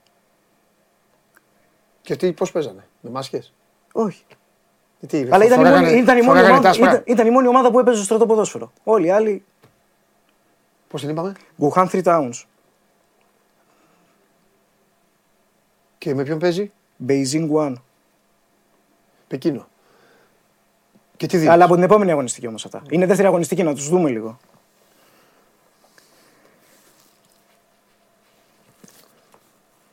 Τι; Τίποτα δεν είσαι. Εντάξει. Πάρε, πάρε το Σήμερα βάλε όμως το- θα πάμε, λίγο, σήμερα πάμε λίγο σε ένα εμπορικό μάτς. Κοίτα την κάμερα. Εσπανιόλ Κάδιθ. Ε, must win παιχνίδι για την Εσπανιόλ ε, στο Κορνεγιά. Έξι ερείτες. Ε, επιτακτική νίκη. Ε, πάμε τον Άσο κόντρα στην ε, Κάδιθ. Ε, είναι το μόνο βατό παιχνίδι που έχει σήμερα ε, αυτή τη φορά η Εσπανιόλ, διότι ακολουθεί ένα πάρα πολύ ζώρικο παιχνίδι. Ε, και ένα πολύ ζώρικο πρόγραμμα και εντός έδρας. Την επόμενη αγωνιστική παίζει στο Θεράμικα κόντρα στην ε, Villarreal. Κοντά στο διπλασιασμό παίζεται ε, ο Άσος. Ε, αν συνεχίσει και έχει πιέσεις ο Άσος, καλύτερα να το σκεφτούμε για το live. Πάντως είναι παιχνίδι που είναι στα μέτρα της Εσπανιόλ. Πάμε στου Σαββάτου. Εδώ πέρα θα κάνουμε ένα μίξ ε, ποντάρισμα. Super League και Βραζιλία. Παιδιά, μην ρωτάτε τα ίδια, έχετε κουράσει, αλήθεια. Παιδιά, δύο-τρεις φορές έχουμε πει. Απαντήστε οι υπόλοιποι, έλα, παιδιά. Ήμαρτον δηλαδή, κάθε μέρα. Λυπηθείτε μας. Τι θα κάνεις το Σάββατο, Μίξ ποντάρισμα. Super League, Βραζιλία. Μια διαδούλα. Όφη Αστέρας Τρίπολης πάμε με τον άσο του Όφη που έχει τσιμπήσει κιόλας προς τα πάνω ε, στον ε, διπλασιασμό. Ε, ο Αστέρας δεν είναι στα πολύ καλά του. Ο Όφη έδειξε ότι θέλει να κυνηγήσει την ε, πρωτιά ε, στα play-outs και για την προηγούμενη αγωνιστική τη Λαμία ε, με το εκοφαντικό 4-1. Στείλω Ο- στο Μάτζιο ο- μήνυμα. ο- ο- Πήγε ο- ένα καγελό, θα του πω εδώ και λέει ότι δεν Ναι. έχει την ομάδα καλά. ε, ο, Αστέρας, ο Αστέρας ζορίζεται κάπως ε, στο δημιουργικό κομμάτι, ε, λιγότερο αγχωμένος ε, όφη. Πάμε με τον Άσο. Ε, το βράδυ, Φλουμινένσε, Ατλέτικο Παραναΐνσε για τον Μπραζιλεϊράο. Ε, σε αποδόσεις outsider εδώ πέρα το over. Ο Άσος της ε, Φλου που είναι λίγο πάνω από το 1,5 δεν, ε, δεν έχει παικτική αξία. Ε, βρίσκεται στα πολύ πάνω της ε, Φλουμινένσε και στο πολιτιακό πρωτάθλημα και στο Κόπα Λιπερταδόρες. Σε αποδόσεις outsider πάντως αξίζει διότι η Ατλέτικο Παραναΐνσε είναι μια ομάδα Ο Μάτζιος έχει φύγει το μεταξύ. γιατί; Από τον Αστέρα. Α, νόμιζα. ναι. Ε, η Ατλέτικο είναι. Παραναένσε είναι μια ομάδα Έφυγα μου. ε, που έχει ρίξει αρκετό χρήμα τα τελευταία χρόνια. Ποντάρει πάρα πολύ στα πιτσιρίκια της. Έχει, θια- έχει φτάσει και σε τελικό κόπα Σουνταρα- Σουνταμερικάνα. Είναι ομάδα που παίζει πολύ ε, χαλαρά και αρκετά επιθετικά. Ε, η Φλου. Η στο Φλου. μα- Ποια! Φλουμινένσε. Δεν μπορώ. Θα σου πω πολλά εδώ πέρα. Δεν μπορώ. Με- Σου ε, πω λοιπόν, και- δεν θα βγει κανένας άλλος. Γιατί; Θα, μιλ, θα, θα μιλάς εσύ. Ωραία. Δεν με ενδιαφέρει να βγουν οι άλλοι. Να βγουν θα να, να, βγουν, να, κρατήσουμε πούνε τι- μέχρι τι τη- να βγουν, να βγουν, τι Τι- τα τι να- ίδια τι να θα πούν, λένε. τι τα- να πούν. τα- Μόνο, μόνο, μόνο, μόνο το Λουτσέσκο όμως θέλουμε. Μόνο Λουτσέσκο να ακούσουμε. Όλους τους άλλους εντάξει. Τι; Δεν μπορώ, παιδιά. Θα Συνέχισε, φύγει. πες θα τη φύγει, φλού. θα φύγει. Πάμε λοιπόν. Ε, Ο Μπάμπης ο φλού. με, με, με το over στο Φλουμινένse Ατλέτικο Παραναένσε από τον Μπραζιλεϊράο. Πάμε τώρα και στα Κυριακάτικα, στο μεγάλο μάτς ε, της ε, Stichman Super League, στο παιχνίδι μεταξύ του ΠΑΟΚ και του Πανεκού. Εδώ πέρα πάμε σε ένα συντηρητικό ποντάρισμα με το χ ημίχρονο. Ε, περιμένουμε κλειστό, κλειστό παιχνίδι από πλευράς Γιωβάνοβιτς. Να Έχεις το πάει μιλήσει, στην υπομονή. μίλησες μαζί του, του είπες κλείσε πίσω γι' αυτά. Ε, ναι. Για να είμαστε πιο, λιγότερο αγχωμένοι μετά το Αγόρι ημίχρονο. μου, Να κάνε τελειώσουμε ό,τι από το γουστάρεις. 40 Εγώ σε να τελειώσουμε από απολαμβάνω. το 45 λεπτό. Ναι. Και σούπερ κλάσικο, ένα από τα σούπερ κλάσικο στη, στην Αργεντινή. Ροσάριο Σε ποια; Λα- Στη Λατινική Αμερική. Ροσάριο Σεντράλ Μποκα Juniors. Και τέτοιο θα και Αργεντινή θα δώσεις; Ναι. Εδώ. Τι. Με τι θα ασχολούμαστε; Premier League, League, League One; Ήθελα, ήθελα Θα να, φέρω και θεραπευτές στην εκπομπή. ε, να μας θεραπεύσουν για απ' έξω. Εσένα, για λέγε. Εγώ άστο, δε. Για πάμε. Ε, Ροσάριο Σεντράλ Boca Juniors. Σε πάρα πολύ καλύτερη κατάσταση η ομάδα του Μιγγέλ Ρούσο ε, της ε, Ροσάριο. Είναι ένας πάρα πολύ έμπειρος ε, τεχνικός. Το Γκιγκάντε, η έδρα της Ροσάριο, είναι από τις πολύ δύσκολες ε, έδρες ε, στην Αργεντινή. Η Boca Juniors δεν έχει ξεκινήσει καθόλου καλά ε, το πρωτάθλημα. Είχαμε και αλλαγή προπονητή πριν ε, δύο εβδομάδες. Ήρθε ο Αλμυρών, ο οποίος πάντως τα τελευταία δύο χρόνια δεν έχει παρουσιάσει κάτι αξιόλογο, ούτε στη δεύτερη θητεία του στην Έλτσε, ε, αλλά ούτε στη, στη Λανούς που ήταν προηγουμένως. Είναι μια κίνηση από πλευράς διοίκησης που έφερε πολλά ερωτήματα και δεν ενθουσιάσε και ιδιαίτερα και τον κόσμο της ε, Μπόκα. Δεν ήταν καν στη λίστα όσων ακουγόταν στα ρεπορτάζ. Ε, δεν πείθει με την αγωνιστική εικόνα. Έχει πάρα πολλά προβλήματα η Μπόκα. Ε, δεν παίζει ο Γκολτζής ο Μπενετέτο και γενικά η, γνω- η σεζόν της είναι με πολλά αγωνιστικά θέματα. Δεν έχει παίξει ακόμα ε, πλήρης. Ε, κέρδισε με το ζόρι την ε, Deportivo Pereira ε, στο Κόπα Λιμπερταδόρες μεσοβδόμαδα. Ε, γενικά είναι σε μια κατάσταση, η Μπόκα είναι στη 19η θέση. Όντως. Ναι, τρίτη θέση Ροσάριο. Καλά, ρε. Ε, Είμαι εντάξει, έχει- Μπόκας έχει- να γίνει. αλλά Ε, έχει έτσι πολύ λέω δρόμο, δηλαδή, Έχει δεν πολύ ξέρω. δρόμο το πρωτάθλημα. Είναι Δεκατή δο- ένατη είναι. δο- δωδεκατή αγωνιστική είναι. Εντάξει, έχουμε, Πάει τον Μπομπονέ να το ρίξουμε. έχουμε πολύ δρόμο. Και γενικά είναι σε μια φάση που αυτή τη στιγμή α- ασχολούνται πάρα πολύ με τις εκλογές. Επειδή δεν έχουμε μόνο εμείς εδώ πέρα εκλογές, έχουν εκλογές και στην Μπόκα στο τέλος της χρονιάς. Ε, έχουν ανάψει λίγο τα αίματα μεταξύ των δύο υποψηφίων. Στη μέση ο Ρικέλμε, που είναι αντιπρόεδρος, ε, τα ακούει πάρα πολύ για τη διαχείριση που έχει κάνει η ομάδα. Πάμε με το άσο χ και γκολ γκολ, ε, το οποίο είναι άνω του 3, ε, plus, ε, άνω των τριών ε, μονάδων το συγκεκριμένο ποντάρισμα. Δύσκολα θα καταφέρει να κερδίσει στον Γκιγκάντε η Μπόκα. Μπορεί να βρει δίχτυα, αλλά η Ρωσάριο... Πάνω από τρία δίνει δηλαδή. Πες να το μην Ναι, κολλώνει, δεν τρεις έχω ήμιση. χωρί. Ε, Τρεις ή μισή. 3,5. Για να ξαναδείξεις την κάρτα. Θα το παίξω εγώ αυτά. Μόνο εγώ δίνω τέτοιες Ναι, ναι. αποδόσεις στο Bet Factory. Τι Ωραία, κάνεις τι- τώρα; ωραία, εγώ τι Ακολουθείς θες- τα χνάρια μου. τι θες να κάνω; Άσο χ γκολ γκολ. Τρεις ή μισή. Ναι. Τι θες να κάνω; Τι έδωσες Μέχρι, πο- μέχρι πόσο να δίνω; Ρε παίξτε αυτά που λέει ο Ντενή και άμα τα πιάσουμε, μα- μετά πάει τον κάνουμε εδώ να τον βάλω πάνω στο τραπέζι να κάθεται. Δευτέρα να έρθω; Σαν τον γκουρού. Άμα περάσουν αυτά; Ε, ρε, γιατί άσε, ρε, οι άλλοι το παίρνουν, δικοί και ανειδίκευτοι πιάνουν. Προχώρα, σε στηρίζω. Όχι, άλλο λέω. Άμα άμα έχουμε βάλει κανένα ταξίδι Χαβάη; Τα... Όχι. Τανζανία έχεις τίποτα; Όχι. Δεν έχω ακόμα. Ε, μ, αυτά είναι; Αυτά. Ξάριξε τις κάρτες. Απαιτεί ο κόσμος να μην, πει- να μην βγάλουμε τίποτα, να μιλάει αυτός για ώρες. Λίγο ρασβάν θέλω να ακούσω όμως. Ιωνεύεσαι. Όχι, καθόλου. Λέγε ξανά τι έδωσες. Εσπανιόλ Κάδιθ. Ε, τον Άσο, διότι είναι must win παιχνίδι και είναι από τα βατάπα μάτς που πρέπει να πάρει η Εσπανιόλ. Ε, είναι στην ε, επικίνδυνη ζώνη, στο μείον 3 από τη σωτηρία. Αυτά μόνο από, τα- από το σημερινό πρόγραμμα. Ε, το Σάββατο, Όφια Αστέρας Τρίπολης, τον Άσο. Φλουμινέν Ατλέτικο Παρανάινη από τη Βραζιλία, το over που είναι σε αποδόσει outsider. Έστω ένα ευρώ όλα αυτά μαζί. Ένα ευρώ για πλάκα, ρε, αξίζει να τα βάλετε απ' έξω. Βάλτε τα, ρε, βάλτε τα, ρε, ένα ευρώ. Μόνο και μόνο Ναι. για να φταίτε εδώ το Δευτέρα κυνηγάτε. Ή να σας κυνηγάει. Σωστό. Για πάμε. Και την ε, Κυριακή, ε, Ροσάριο Σεντράλ, Μπόκα Juniors, Άσο Χ και γκολ γκολ. Και, Πανε, ε, και Πάοκ Παναϊκός, Χ μήχρονο. Και Μπεϊτζίν Χουάνκ με Τζανγκ Τζουνγκ Γκουμπιόγκ. Την επόμενη εβδομάδα αυτά. Δεν, δεν θα τα γλιτώσουμε αυτά. Τι να λέω, Premier League. Βαριέται ο κόσμος να ακούει Premier League. Άμα. Να, άκου, La άκου, Liga. άκου, άκου. La Liga θα λέω. Γιατί, Θα λες, εντάξει. θα λες ό,τι γουστάρεις, Ναι. ό,τι βλέπεις και ό,τι πιστεύεις ότι είναι πιο μπροστό. Είναι. Ο στόχος μου είναι, ο στόχος μου είναι να τους διαλύσεις όλους εδώ. Όλους. Όλους που μπαίνουν και Μην- μην λένε διαλυθεί- αυτό βλέπουμε αυτό όλοι εδώ μέσα, εδώ μέσα. Οι άλλοι τα έξω τα παιδιά συνάδελφοι Α. που είναι αλλού ε, δικαίωμά τους. Μην διαλυθεί Εδώ ένα μέσα. ταβάνι. Όλους, όλους. Εδώ θα διαλύσεις όλους. Ναι, ε, ναι. Εκτός από τον βασιλιά της Championship, τον οποίο δεν μπορείς να τον ακουμπήσεις. Όχι, όχι, όχι. Εντάξει. Λούτον Μίντλεσμπρο, Λούτον Μίντλεσμπρο, προσοχή παίζουν μεταξύ τους ο τρίτος με τον τέταρτο. Θέλω προσοχή. Όλα τα αποτελέσματα είναι μέσα, βάλτε τη φαντασία σας. Λούτον προέρχεται από γκέλα, τα είπαμε αυτά. Μίντλεσμπρο από ανατροπή, διπλό ημίχρονο στο τελικό. Προσέξτε το. Αντιπαθώ Λούτον. Το μάτσα αυτό θα πέσει πολύ ξύλο. Αντιπαθώ Λούτον. Όταν μιλάω με το λαό μου Ναι. για το μεγαλύτερο πρωτάθλημα του πλανήτη. Άλλο αυτό. Συμφωνώ. Μετά από αυτά που δίνεις εσύ, βέβαια. Μεγαλύτερο. Θα σε... Αντιπαθείς Λούτον. Ε, Μας έχει κόψει η άνοδο. Και τώρα ήρθε η ώρα των αποκαλυπτηρίων. Ο τύπος, Ναι. παιδιά, Είναι τρελός. υποστηρίζει τη Σουόνση. Εντάξει, μόνο ο σκηνοθέτης ξέρει τι ομάδα είναι. Γιατί τον Τζάκος ο σκηνοθέτης. Έγινε φοβερό επεισόδιο. Διπλωματικό. Θα σας το αποκαλύψω. Ο Ντενής λοιπόν τον ρωτάνε όλοι τι ομάδα είσαι, λέει Σουόνση. Τι ομάδα είσαι σε Σουόνση. Έρχεται ο σκηνοθέτης εν εξάλλο, εν εξάλλο και μου λέει, αυτός μου λέει είναι Ολυμπιακός και κρύβεται. Του λέω του σκηνοθέτη. Ε, όχι. Του λέω. λέω μιλάω με τους φίλους μου και παρεμβαίνεις. Ναι, εντάξει. Λοιπόν, του λέω του σκηνοθέτη. Έχεις δίκιο. Και εγώ αυτό πιστεύω. Μου λέει πού θα πάει, θα τον τζακώσω. Περνάει ο καιρός. Περνάνε οι εβδομάδες. Θέλουμε εδώ να φτιάξουμε μια εκπομπή. Έχετε δει στις εκπομπές ορισμένες, έχουμε τις κούπες για το νερό.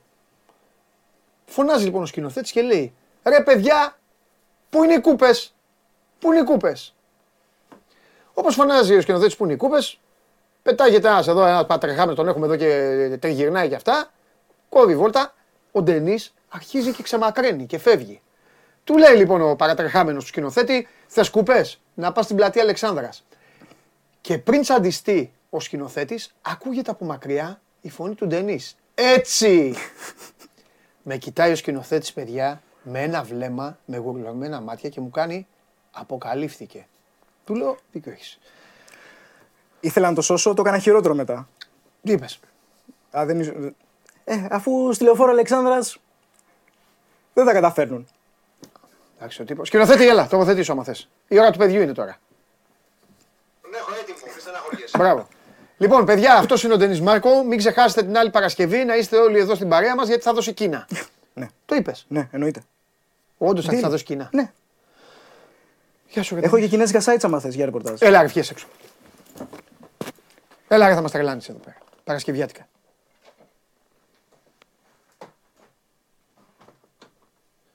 Πάμε.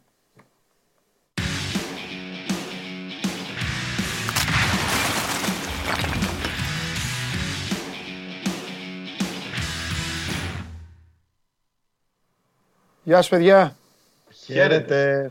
τι κάνετε; Σάβα μου, χρόνια πολλά. Χριστός Ανέστη. Γεια σου, φιλαράκι. Λούτον Μίντλεσμπρο παίζει στον αχάριστο Τσούμπα Ακπομ να σκοράρει για δέκατο συνεχόμενο παιχνίδι. Και να σου πω γιατί είναι αχάριστος. Γιατί βγήκε και είπε ότι ο καλύτερος προπονητής που είχε στην καριέρα του ήταν, είναι ο Κάρικ. Αυτός που ήταν με το Λουτσέσκου δύο διαφορετικές αγωνιστικές περιόδους είπε ότι καλύτερος προπονητής είναι ο Κάρικ. Δεν είναι αχάριστος. Ο, Ο αχάριστος. Ο αχάριστος. Μπράβο. Λοιπόν, πού να ξεκινά, να πάω στον Κώστα πρώτα. Πάνε. Τι φοράει, River Plate, τι είναι αυτό; Όχι, είναι πολύ στο πλάι η, η Λωρίδα. Παρή. Παρίσι Ζερμέν, ε. Ωραία. Πάω στον Παριζιάνο. Πάω στον Παριζιάνο. Πολύ παλιά. Από το 2006 Δεκέμβρη, ψωνισμένη από το Παρίσι, όταν φάγει 4 Παναθηναϊκός σε ένα τελευταίο μάτσο Μίλων με την Παρίσι Ζερμέν πριν μπουν οι Άραβες μέσα. Ναι. Είναι λίγο για μουσείο αυτή η μπλούζα. Κώστα μου, για πες πώς είναι. Τώρα είναι μάτς πάρα πολύ σημαντικό για την, ε, για την 100%. ομάδα αυτό. Δεν το συζητάμε. Α, μου πεις ανακάλυψη στην Αμερική. Αλλά εγώ το λέω και σε Είναι- συνδυασμό, το λέω είναι γιατί το είπα και χθες. κομβική. Χθες δεν τα είπαμε. Ναι. Ε, είναι η εβδομάδα, ήρθε η ώρα της εβδομάδας που ο Άρης με τον Βόλο παίζουν μεταξύ τους. Τελεία. Αυτό τα λέει όλα. Είναι κομβική αγωνιστική. Ναι. Γιατί παίζει στις 8 Παναθηναϊκός στην Τούμπα. Και γιατί το άλλο στις είναι μία 9 ώρα μετά. Το, το, το παιχνίδι της, ε, του Ολυμπιακού με την ΑΕΚ. Ναι. Εγώ σου έχω πει και πάντα θα το λέω ότι το ζητούμενο για τον Παναθηναϊκό είναι πάντα κάθε αγωνιστική που περνάει και σβήνεται από το Τευτέρι. Ε, το ζητούμενο για τον Παναθηναϊκό είναι να βρίσκεται πάνω από όλους στο βαθμολογικό πίνακα. Δεν νομίζω ότι ο Γιωβάνοβιτς θα πάει να βολευτεί με μια ισοπαλία στην Τούμπα. Ανοιχτό είναι ένα παιχνίδι που Ε, περιμένεις όλα τα αποτελέσματα, αλλά δεν νομίζω ότι θα πάει να βολευτεί και να κυνηγήσει πιο πολύ την ισοπαλία. Νομίζω ότι θα, θα βγει στοχευμένα για να μέσα από το μάτς να ζητήσει και να αναζητήσει το διπλό.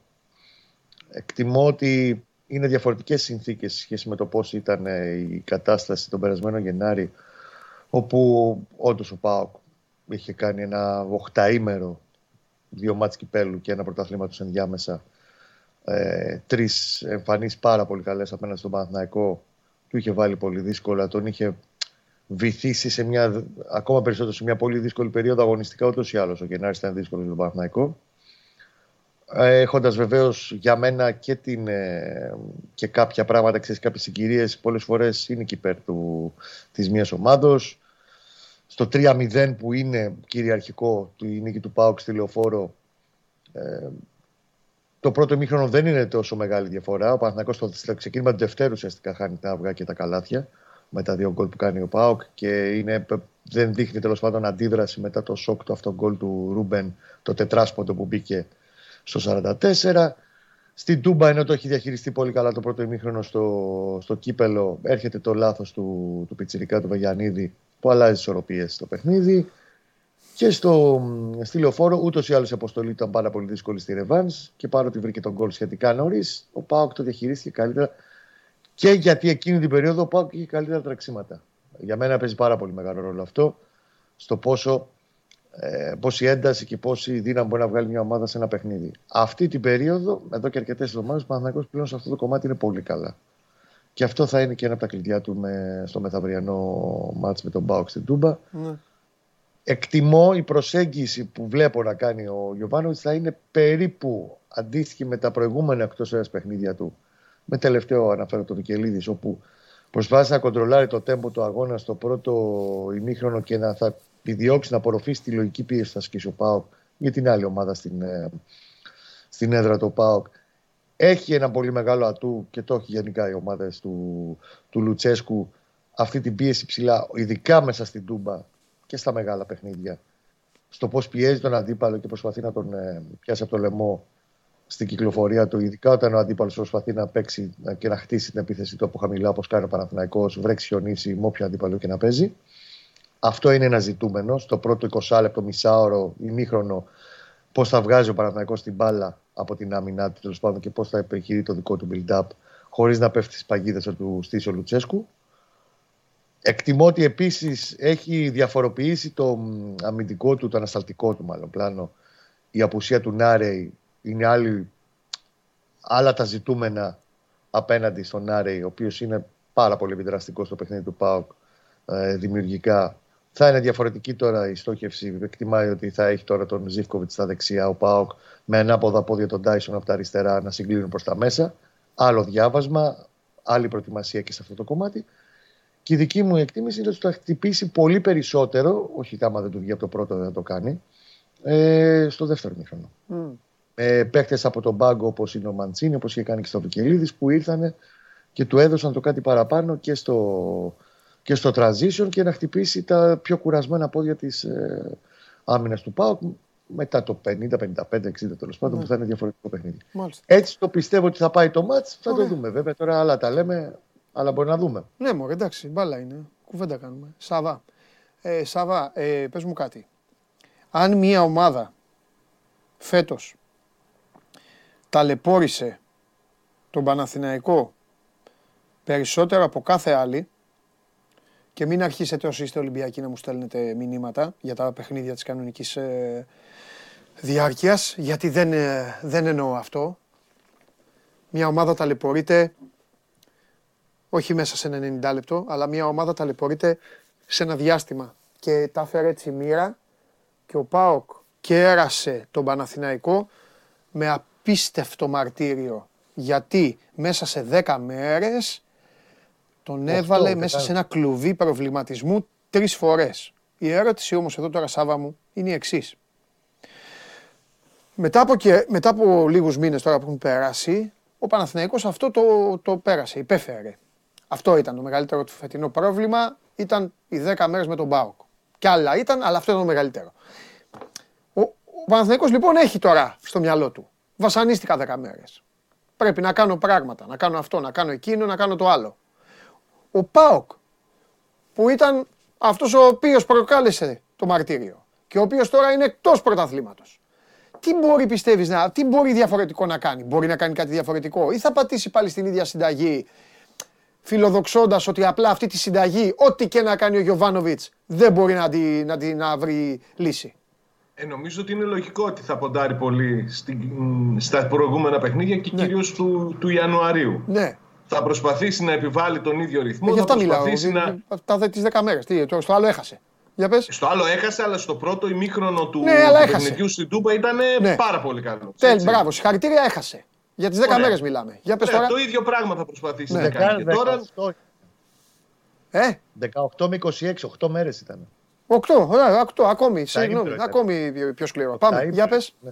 Κοίταξε, το ίδιο θα προσπαθήσει να κάνει και τώρα, να ελέγξει το ρυθμό, να δείξει καθαρό μυαλό, αποτελεσματικότητα στην επίθεση όπως είχε και σε εκείνα τα, τα παιχνίδια, να κρατήσει την μπάλα όσο μπορεί περισσότερο για να έχει την καλύτερη κυκλοφορία είναι το, το παιχνίδι του ΠΑΟΚ. Βέβαια, οι συνθήκες έχουν διαφοροποιηθεί αρκετά σε σχέση με εκείνο το διάστημα. Είναι ένα παιχνίδι αυτό της Κυριακής που για τον ΠΑΟΚ είναι στην ουσία τα ρέστα του, αν θέλει να δει λίγο ψηλότερα στη βαθμολογία. Ναι. Είτε τρίτη, είτε ακόμη και υπό προποθέσει και δεύτερη θέση να μειώσει την, την απόσταση. Είναι πολύ must win το παιχνίδι για τον ΠΑΟΚ την, ε, την Κυριακή. Ναι. Θα έχει πάλι αυτό το ε, το, το, το ζήτημα των προβλημάτων που του παρουσιάστηκαν τις τελευταίες ημέρες ενώ φαινόταν ότι έχει γεμίσει ναι. και θα έχει πολλές λύσεις στο, στο rotation ναι. δεν του βγαίνει αυτό έχει χάσει τον Άρε και θα το χάσει για όλη τη σεζόν χάνει και το Σάστρε γιατί και χθες δεν μπόρεσε να μπει ο Ισπανός θα δείξει σήμερα το,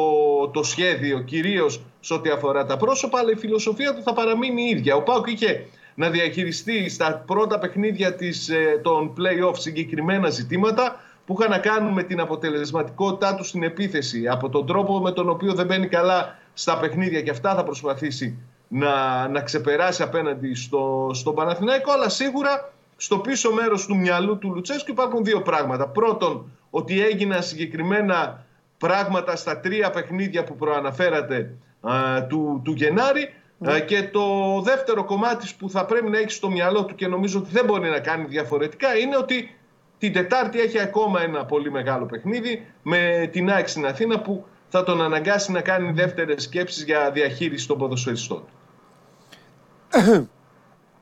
Πες μου κάτι γιατί το λες συνέχεια, αλλά εγώ είμαι μιας άλλης άποψης και μιλάω ναι. με τη γλώσσα των αριθμών η οποία κάποιες φορές είναι σκληρή. Λοιπόν, λες, τη μία λες, δηλαδή ε, λες. Ο Πάουκ είναι μπλεγμένος τώρα σε μια ιστορία. Η, ε, η περιβόητη δεύτερη θέση αυτή τη στιγμή είναι ανύπαρκτη. Δεν υπάρχει. Εννιά διαφορά. Δεν υπάρχει, δεν υπάρχει θέση. Η δεύτερη δεν υπάρχει όμως. Άκουσε με λίγο προσεκτικά, σε παρακαλώ. Αν δεν, αν δεν εστιάσεις, δεν θα καταλάβεις. Και μετά πάλι θα. τέτοιο. Εστιάζω. Λοιπόν, δεν, μπράβο, εστίασε. Αυτή τη στιγμή η δεύτερη θέση δεν υπάρχει. Είναι ανύπαρκτη στη βαθμολογία. Γιατί υπάρχουν δύο πρώτοι. Ο Πάοκ λοιπόν ο Πάοκ λοιπόν όταν μας λες για δεύτερη θέση είναι σαν να μας λες και για πρώτη. Γι' αυτό διαφωνώ μαζί σου.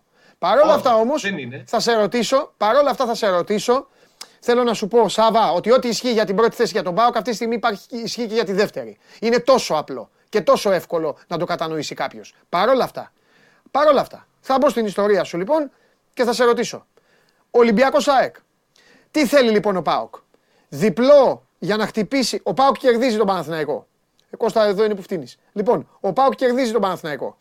Δεν με πάει καλά όταν το φτύνει. Οπότε μπράβο, Κώστα μου, μη φτύνεις. Λοιπόν, κερδίζει τον Παναθηναϊκό. Τι θέλει, Ήτα του Ολυμπιακού για να πάει μπούνια για την τρίτη θέση, ή ήττα της ΣΑΕΚ φιλοδοξώντας ότι μπορεί να βγει δεύτερος τη στιγμή που στο ξαναλέω είναι δύο πρώτοι και ένας τρίτος που άμα έχει γίνει αυτό θα πηγαίνει και αυτός για πρώτος.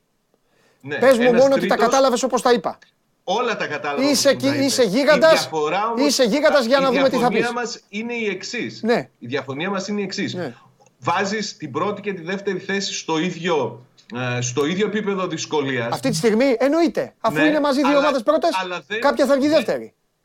Δεν σκέφτεσαι το γεγονός ότι ο Πάοκ ήδη έχει παίξει με την ΑΕΚ και έχει χάσει στο γήπεδό του. Μπράβο, ακόμα χειρότερα λοιπόν. Άρα διαφοροποιείται η στόχευση του ΠΑΟΚ σε σχέση με την ΑΕΚ και σε σχέση με τον Παναθηναϊκό, τον οποίο έχει να τον αντιμετωπίσει δύο φορές μέχρι το τέλος των play-off. Οπότε σε μου σχέση λες με τον ότι- τρίτο Ολυμπιακό, ξεχνάς ότι τελευταία αγωνιστική τον έχει στο γήπεδό του. Δεν ξεχνάω τίποτα. Οπότε μου λες αυτή τη στιγμή λοιπόν ότι Ότι- με νίκη επί του Παναθηναϊκού, αυτό είπες, πρόσεξε, το ακούσαμε, Ναι. με νίκη επί του Παναθηναϊκού κυνηγάς τον Παναθηναϊκό. Αυτό μου είπες. Ναι, γιατί; Ό- όχι, ρε, δεν πειράζει. Λοιπόν, με δύο λόγια. Και τον Ολυμπιακό όμως. Και αν κερδίσει ο Ολυμπιακός στην ΑΕΚ, ποιον κυνηγάς; Με ρώτησες τι θέλω Και στο τώρα άλλο σε το ρωτάω, παιχνίδι. αν Σου κερδίσει λέω τον Ολυμπιακό, ισοπαλία. τι Όποιο βρεις μπροστά σου. Οπότε δεν ο έχεις Πάοκ σημασία. θέλει, μισό λεπτό, ο Πάοκ θέλει άσο και διπλό στο Καραϊσκάκι. Λες. Ας τον Και Πάοκ. εκεί, Και εκεί Εσύ. στο Καραϊσκάκι. Τι και κάνει; εκεί στο Καραϊσκάκι. Και εκεί στο Καραϊσκάκι. Και εκεί στο Καραϊσκάκι. Θέλω να δω πώς βγαίνουν αυτά τα. κου- Μακάρι να σε είχα δω δηλαδή, να σε έβαζα με ένα χαρτί να βγάλεις τα κουκιά, να βγάλεις δεύτερο τον ΠΑΟΚ. Γιατί στο ξαναλέω, με τη λογική του δεύτερου μπορεί να πει κάποιος Ναι. πρώτος. Σου λέω, με τη ίδιο. λογική τη δική μου, Ναι. αυτή που δεν αντιλαμβάνεσαι και φαίνεται τόσο δυσνόητη, Ναι, ναι, δεν την καταλαβαίνω. Ναι. είναι ότι ο Πάοκ μπορεί να διεκδικήσει τη δεύτερη θέση από τον Παναθηναϊκό, να τον κερδίσει δύο φορές. Οκ. Μία Ότι την έχει Κυριακή έξι βαθμούς και να μία διεκδικήσει στη την Λεωφόρο. Θα Ευρώπη. πάει Αυτό στους είναι τρεις. τριών της ΑΕΚ, αυτό εννοείς. Αχάσιο, ωραία, ε, ωραία. Ο Παναθηναϊκός διαλύεται. Χάνει από όλους. Θα περάσει και τον Ολυμπιακό λοιπόν.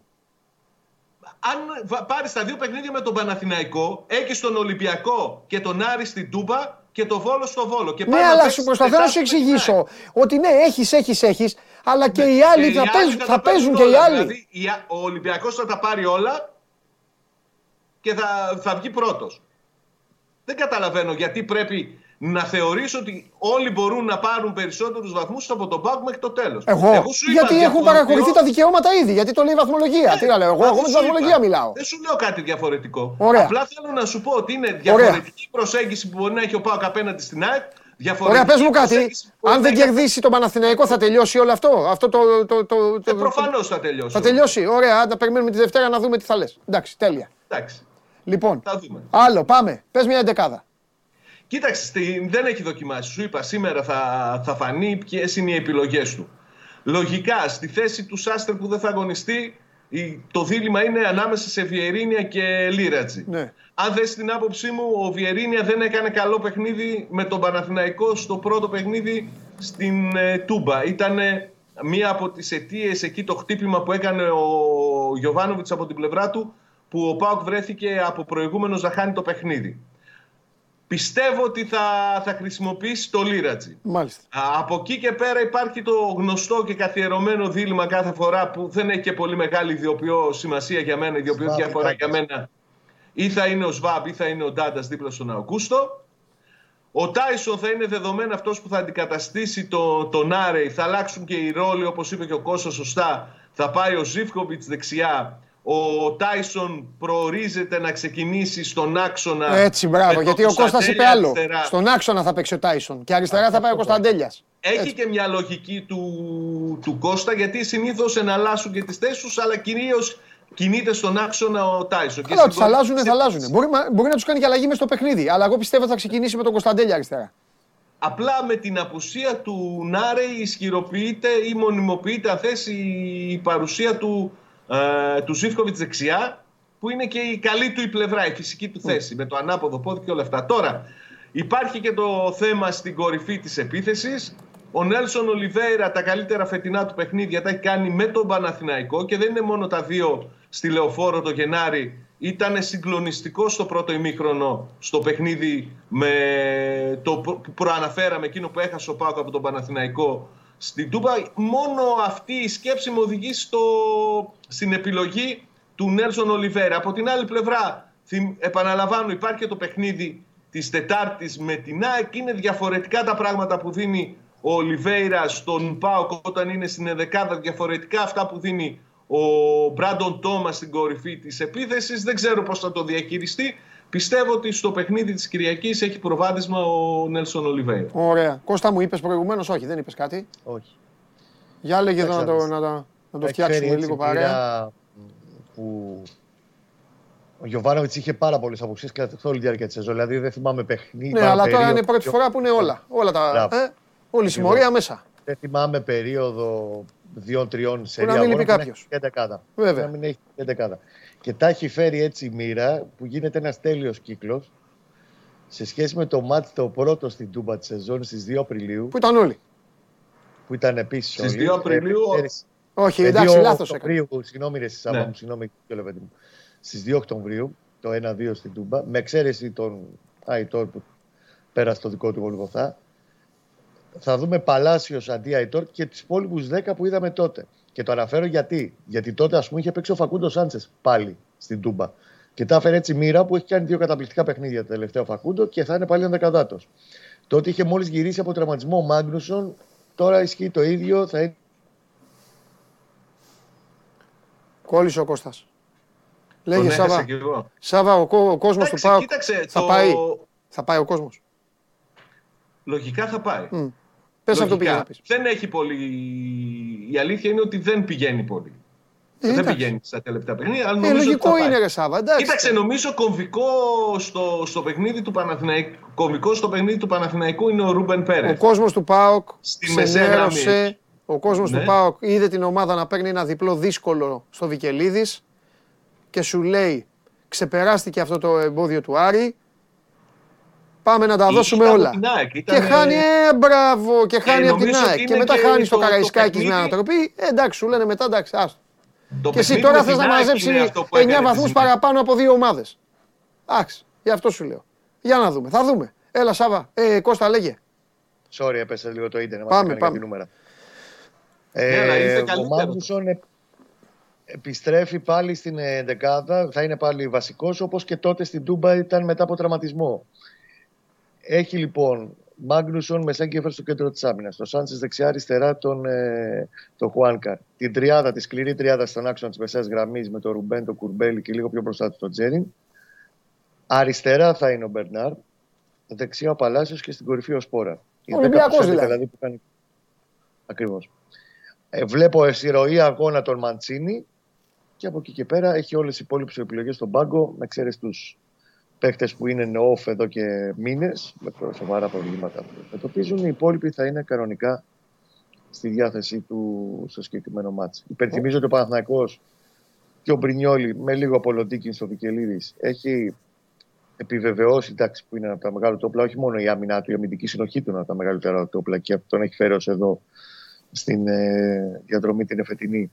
Έχει 710 λεπτά χωρίς να έχει δεχτεί γκολ.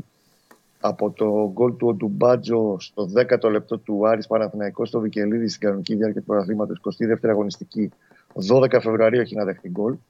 Ήδη ο Μπρινιόλη έχει μπει με αυτά τα 710 λεπτά στην ε, οχτάδα όλων των εποχών σε λεπτά παραβίασης αιστείας.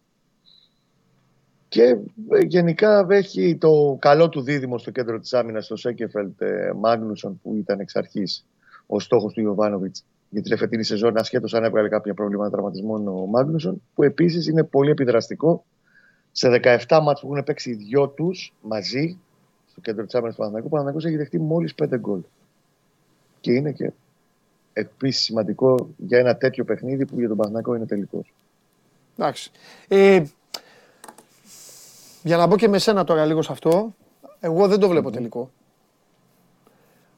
Όσο έχει την ΑΕΚ, ε, έχει την ΑΕΚ στη λεωφόρο, όσο υπάρχει αυτό το παιχνιδάκι την άλλη. Είναι για να διαμορφώσει τις συνθήκες του αγώνα της 30 Απριλίου. Ναι, ρε, Παντελή. ναι, ναι, αλλά, δε- αλλά δεν το Γι' λέω αυτό είναι τελικό. τελικός. Κατάλαβες; Α, θες Γι' να το αυτό δε- είναι να, τελικός. να σου το πω Εντάξει, δεν είναι τελικό ή do or die. τελικό, κάπου εκεί. Δεν είναι Δεν τελικό. τελειώνει, δεν πεθαίνει, δεν Ο Παναθηναϊκός- τελειώνει το play-off. Ο Παναθηναϊκός χάνει στην Τούμπα, δεν αλλάζει τίποτα. Δεν τελειώνει η διαδικασία των play-off, συμφωνώ. Δεν είναι do or die ότι αύριο το πρωί ξημερώνει και δεν θα είναι πρώτος. Αλλά μέχρι το τέλος της διαδικασίας των play-off. Αλλά θα του διαμορφώσει σε πολύ μεγάλο βαθμό τις συνθήκες του αγώνα της 30 Απριλίου με την ΑΕΚ στη Λεωφόρο. Ναι, σίγουρα. 100%. Οι ελπίδες μένουν ακέραιες, απλά μετά δημιουργούνται άλλου είδους συνθήκες ή μάλλον θα το πω και λίγο διαφορετικά, με ήττα του ΠΑΟΚ στην Τούμπα, μετά είναι εντελώς λότο το τι, το τι μπορεί να τον συμφέρει. Δηλαδή δεν ξέρει κανείς μετά τι τον συμφέρει στο Καραϊσκάκης εξαιρουμένου του Χ. Δεν, ξέρει, δεν μπορεί να πει δηλαδή κάποιος μετά μες στα ποδητήρια Αχ, να έρθει άσος. Ή να πει: Ω, χάσε, δεν πειράζει να έρθει διπλό. Α ξεφύγει η ΑΕΚ. ε, να, να τελειώσουν οι άλλοι. Δεν, είναι, μετά θα, Όχι, μετά για είναι μένα κομβούζι. επιμένω ότι εάν μπάλα είναι χάσει ο Παναθηναϊκός στην Τούμπα, ε, θα, σε εισαγωγικά θα προτιμούσε να κερδίσει ο Ολυμπιακός στην ΑΕΚ. Το, το Να λες μην αυτό. φύγει η ε. ΑΕΚ από πάνω. Ναι. Να μην φύγει η ΑΕΚ από πάνω. Αυτό είναι το ζητούμενο. Είναι και- Εγώ κοίταξε το να δεις, καταλαβαίνω εγώ αυτά, αυτό, αλλά μετά ο, Παντελή, Ολυμπ- στην ο, κόψη μετά ο του Παναθηναϊκός Ξηράφιου. θα έχει το Καραϊσκάκης. Ωραία. Καταλαβες; Βέβαια έχει μια καβάτζα. Δεν έχει άλλο. έχει μια τρία μάτς καβάτζα τηλεφόρο. ο Παναθηναϊκός. Έχει το ΑΕΚ Ολυμπιακός. Ναι. Και έχει και τρία μάτια τηλεοφόρο πλέον. Και έχει και τρία μάτς τηλεοφόρο. Αυτό είναι το ζητούμενο. Επειδή Ναι. έχουμε φτάσει στην κόψη του ξηραφιού, είναι πάρα πολύ σημαντικό γιατί παίζει και η ψυχολογία και η πίεση έξτρα που Ναι. δημιουργείται. Όλα παίζουν ρόλο. Να μην επιτρέψεις στον αντίπαλό σου να πάει από πάνω. Ναι, Αν λοιπόν ο Παναθηναϊκός δεν τα καταφέρει στην Τούμπα και κερδίσει ο Πάο, ναι. τον συμφέρει να, μην, ε, να χάσει η ΑΕΚ στο Καρισκάκη. Παρά Ναι. το Ολυμπιακό θα μειώσει του τρεις πόντους. Και θα είναι πάλι και αυτός. Ε, ε, μπαίνει με, με αρχή δευτέρου γύρου να Μάλιστα. διεκδικήσει και αυτός τις δικές του πιθανότητες. Αλλά η- το, για το ψυχολογικό και μόνο να το βάλεις, είναι πολύ βασικό να μην βρεθεί ο αντίπαλος από πάνω. Ναι, ναι. Εντάξει, είναι βέβαια το βρέθηκε πρόβλημα. δύο φορές φέτος, και... αλλά να μπει ήταν πιο νωρίς. Εντάξει, είχε Σαββάντζο όμως μπροστά 10-12 μάτια. Ναι. Λοιπόν, ε, θα, σα- θα σα στενοχωρήσω. Τέλος πάντων. Δεν ξέρω, το είπα και την Τετάρτη εδώ που κάναμε το Bet Factory. Το βλέπω παιδιά πολύ μπετωμένο χ αυτό το μάτι. Δεν ξέρω γιατί. Δεν ξέρω, μην με ρωτάτε. Αυτό έτσι μου έχει κάτσει. Πολύ μπετωμένο όμως. Πολύ, πολύ. πολύ. Εντάξει, ναι, από εκεί Βλέπω τον, ξέρω. Όλα Παναθη- παίζουν. βλέπω τον Μπάουκ να μην μπορεί να του κάνει φάση. Και το Γιωβάνοβιτς, όσο να βλέπει ότι δεν ε, του κάθεται, να το πηγαίνει στο. να το κάνει λίγο. Δεν ξέρω. Ξέρεις πώς το βλέπω ρε Κώστα; Λέω εσένα γιατί εσύ θα το, εσύ θα το θυμάσαι. ΑΕΚ Παναθηναϊκός πρώτο ημίχρονο κανονικής διάρκειας. Α, έτσι μου έχει κάτσει. Αυτό. Δεν κουνήθηκε Ναι. φίλος. Τίποτα. Ποιο φίλο; Εγώ πήγα κοιμηθώς στο Παπαρένα. Ήταν και βράδυ έτσι. Τάκ, αυτό. Ένα τέτοιο πράγμα βλέπω. Εντάξει, θα προσπαθήσει δεδομένα στο πρώτο ημίχρονο. Εκτός άμα γίνουν άλλα. Έτσι ξαναλέω. τώρα. Κωνσταντέλιας, ξαπλωμένος, κοντρόλ και Ε, ρε αυτά εντάξει. παιδί Αυτά είναι μου, μπάλα. Είναι μια άλλα πράγματα. αποβολή, Εκεί. κάτι, οτιδήποτε. Αλλάζει. Ε, φέρνει και άλλο, στην αλλάζει. κόντρα Εγώ κάπου μιλάω και βάσει γίνεται αποβολή. φυσιολογικής ροής και Ναι, τώρα εικόνα. δεν το Και... συζητάμε. Ε, είναι, θεωρώ δεδομένο ότι επειδή ο Πάοξ στην Τούμπα, εντάξει, είναι λογικό, βγάζει τη μεγάλη του επιθετικότητα, Ναι. θα προσπαθήσει να την απορροφήσει αυτή την πίεση που θα ασκήσει ο Πάοξ στο πρώτο ημίχρονο και το φέρει στα δικά του μέτρα σιγά σιγά. Δηλαδή θα Ναι. έχει, πιστεύω, έξτρα βοήθειε στα φτερά σε Ζήφκοβιτς και ένα άλλο ποιος θα παίξει Κωνσταντέλια ή Τάισον. Εγώ δεν Ναι. νομίζω να τον πάρει τον Κωνσταντέλια αυτό 10. Γιατί στα αριστερά ξέρει ότι θα, θα τρακάρει μονίμως σε βοήθειες πάνω ο Κωνσταντέλιας. Αλλά εντάξει, θα το δούμε στην ώρα του αγώνα αυτό. Και επίσης με την τριάδα, την καλή σκληρή τριάδα των, ε, των μεγάλων αγώνων, τα έχει πάει καλά σε όλα τα παιχνίδια που έχουν παίξει τρεις μαζί. Για τέτοια παιχνίδια άλλωστε την έχει. Ε, θα επιχειρήσει να απενεργοποιήσει όσο είναι αυτό εφικτό τον Αυγούστο, ο οποίος είναι σε πάρα, πάρα πολύ καλή κατάσταση. Τελευταίους δύο μήνες ο Αυγούστο, ίσως είναι και ο καλύτερος παίκτης του ΠΑΟΚ. Εκεί λοιπόν θα προσπαθήσει να το απενεργοποιήσει και να το βγάλει εκτός ρυθμού. Αν το καταφέρει, αν τα καταφέρει αυτά τα δύο, νομίζω ότι θα το στρώσει καλά το μάτς για να το διαχειριστεί στη συνέχεια ο Γιωβάνο για να το χτυπήσει περισσότερο στο δεύτερο ημίχρονο. μετά. Να δούμε. Είναι πολλά. Βάζει την ίδια δεκάδα με κέρα τον είναι. Ολυμπιακό. Ο Ολυμπιακός βέβαια δεν ακούμπησε στη λεωφόρο, δεν πέρασε από εκεί, δεν πήγε. Ο Μπερνάρ θυσιάστηκε και ήταν συγκλονιστικός εκεί με το Ροντινέι. Ο Λίρατζης, άμα παίξει, δεν μασάει, ανεβαίνει, πατάει. ε, ε, Δεν ξέρω, περιμένω να δω. Και θα έχει εκεί, είπαμε δεξιά και Κακέρα το θα είναι, Ζήφκοβιτ. Ε, Παντελή. Σάβα, Δεξιά Ζήφκοβιτς Λίρατζ. θα είναι δύσκολο. Πρέπει να δούμε και τι βοήθεια θα πάρει ο Μπερνάρ πίσω τώρα από το Να Χουάνκα. λέω, παιδιά, είναι Θα παίξει, σκακέρα. παίζει κομβικό ρόλο ο Χουάνκαρ σε αυτό το μάτς. Ναι, βέβαια. Είναι σκακέρα πάντως. Ναι, είναι. Είναι Ναι, εντάξει, δύο ωραίο προπονητές παιχνίδι. που στο τακτικό κομμάτι είναι εξαιρετικοί και οι δύο, δεν το συζητάμε. Οπότε Ναι. θα βλέπεις δηλαδή και σε ροή αγώνα θα έχει ενδιαφέρον στο πώς θα αλλάζουν πράγματα να τα βλέπεις μετά ένα δεκάλεπτο ή τι οδηγίες θα δίνονται στους ποδοσφαιριστές μέσα και από τις δύο πλευρές. Ναι, ναι. Θα έχει πάρα πολύ ενδιαφέρον. Πολύ ωραίο μα περιμένει. Ωραία. Άντε Δεν, φιλιά, δεν, παιδιά. δεν πιστεύω θα είναι σούπα πάντως. Για να δούμε. Καθ' άλλο παρασούπα δεν θα Μακάρι, είναι. μακάρι. Άντε φιλιά, παιδιά, τα λέμε Δευτέρα. Φιλιά. Καλή Άντε καλή συνέχεια. δύναμη. να Γεια είστε σας, ρε καλά. παιδιά. Γεια Γεια σας, χαρά. γεια σας, γεια σας. Λοιπόν, αυτά για τον Παναθηναϊκό, αυτά και για τον α, ΠΑΟΚ στις 8 η ώρα. Στο Χρήστο, έλα μέσα, στο γήπεδο της ε, Τούμπας, το παιχνίδι. Τώρα θα μπει και ο Χρήστος, αγωνιά, θα μας πει ο Χρήστος τώρα τι βλέπει. Θα μας πει τι βλέπει. Θα μπει και ένας άνθρωπος, θα φέρει την καταστροφή, θα δει και τι βλέπει για την ομάδα του. Έλα Χριστάρα μου, Χρήστος Δεμέτης, ο ένας ο μοναδικός. Χρήστο, τι θα κάνετε στην Τούμπα; Ήρθα. Τι θα κάνετε στην Τούμπα; Συμφωνείς και εσύ ότι είναι το πιο κρίσιμο παιχνίδι, λέει ο Γουλής, εγώ λέω όχι. Είναι. Γιατί ρε Χριστό; Έχει πολλά ακόμα. Ε, ναι, ρε Χριστό. Και αν χάσεις τι έγινε, αφού έχεις ΑΕΚ μετά, έχεις πράγματα. Είναι κομβικό για την ψυχολογία του τι γίνεται από εδώ και πέρα. Ναι. Γιατί κουβαλάει το θετικό αποτέλεσμα με τον Ολυμπιακό. Ναι. Οπότε ένα δεύτερο καλό αποτέλεσμα δίνει πολύ αυτοπεποίθηση. Και είναι πολύ κομβικό σε συνδυασμό με το άλλο Με τέρμα. το άλλο παιχνίδι. ναι. Δηλαδή, άμα πάρει τώρα μια βάντα βαθμολογική, ε, θα πατάει καλύτερα μετά. Λες και εσύ δηλαδή. Αλλά είναι πολύ ότι δύσκολο Αυτό που παιχνίδι. λέει ο Γουλής, δηλαδή λες και εσύ ότι ο Άσος συμφέρει. Ε; Εντάξει, δεν. Ενώ στο Καρισκάκης συμφέρει. ο Άσος. Ναι, εντάξει, στρατηγικά το Παναθηναϊκό, ναι. Χωρίς να σημαίνει αυτό ότι πρέπει να κοιτάει τα υπόλοιπα παιχνίδια. Όχι, παιδί. μου. Απλά θα Αλλά πω. εντάξει. Απλά ξέρεις τι λέω. Εγώ τι λέω. Ξέρεις, Θα το καταλάβεις. Το λέω καμιά φορά και, ε, και για άλλες ε, ομάδες οι οποίες κουβαλάνε τέτοια φανέλα και ιστορία. Τι Bayern στη Γερμανία, τι Juventus, τι Real στην Ισπανία. Όταν τους βρίσκεις έτσι μπόσικους αυτούς, που στην προκειμένη περίπτωση είναι Ολυμπιακός, Ναι. Πώς να το πω. Δηλαδή και ο Παναθηναϊκός και η ΑΕΚ πολλοί τον έχουν κράτηση, κατάλαβες. Δηλαδή, Συμφωνώ, απλά ξέρεις τι γίνεται και οι δύο τον αυτές ε- ομάδε. Δηλαδή είναι ρίσκο να τον έχεις εκεί συνέχεια. Ναι, εννοείται γιατί κάποια στιγμή θα αντιδράσει. Τι θα γίνει. Μπορεί αντιδρά, αντιδρά, μετά Προφανώς. ξαναλιποθυμάει, ξανακάνει. Εντάξει, Εντάξει, το έχει είναι κάνει. τώρα έχει το κάνει- φεγγάρι αυτό. Άστο, εντάξει, Οκ. ζήτω η τρέλα είναι, αλλά. Εγώ Το έτσι το θέμα βλέπω. είναι έχ- έχουν ένα κοινό και, και οι δύο αυτές ομάδες. Δηλαδή τρώγεται η Dortmund, θα σου το πω, με τη λειψία. Τρώγεται η Dortmund με τη λειψία. Ναι. Το κάνω γιατί στην Ελλάδα κολλάνε με τις ομάδες τους και δεν το καταλαβαίνουν. Α το Ναι, κάνουμε ναι, προσωμείωση. ναι, ναι, ναι. Τρώγεται η Dortmund με τη λειψία. Και είναι μια βαθμολογία. Dortmund 66, λειψία 66, Bayern 60. 62, 60. Δεν τη θέλουν την Bayern εκεί. Κανένας καταλαβαίνει. Ναι, ναι, κατάλαβα. Γι' αυτό σου Κατάλαβα λέω τι λες. τώρα. Δηλαδή εσύ τώρα, εσύ και λες. Ωραία, άμα στραβώσει κάτι στην Τούμπα, να γίνει άσος.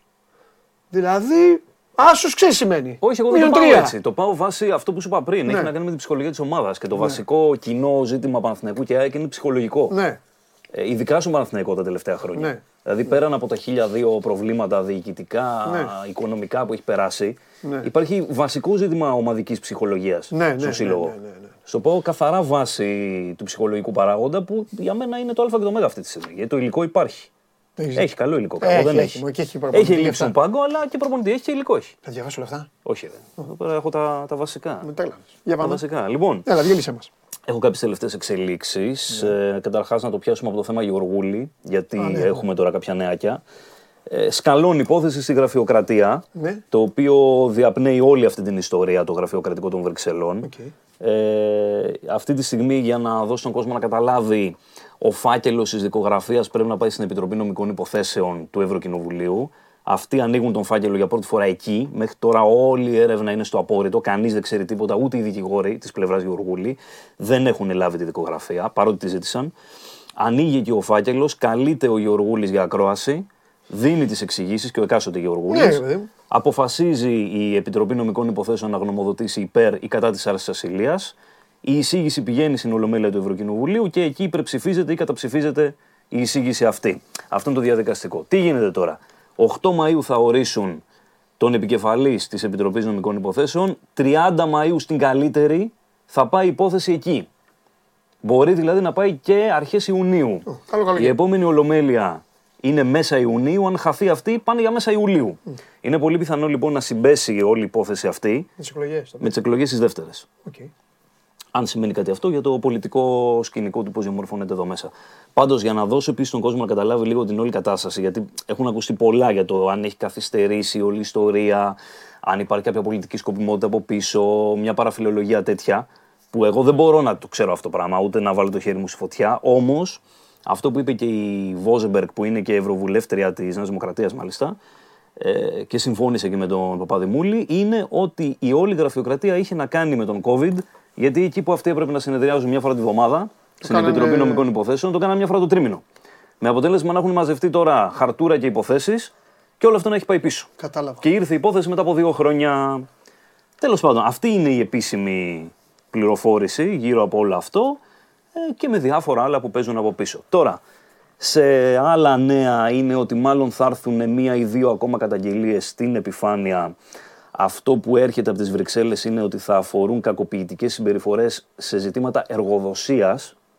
Έχουν παραιτηθεί πέντε περίπου, τέσσερις-πέντε υπάλληλοι του του γραφείου του Αλέξη Γεωργούλη στις Βρυξέλλες.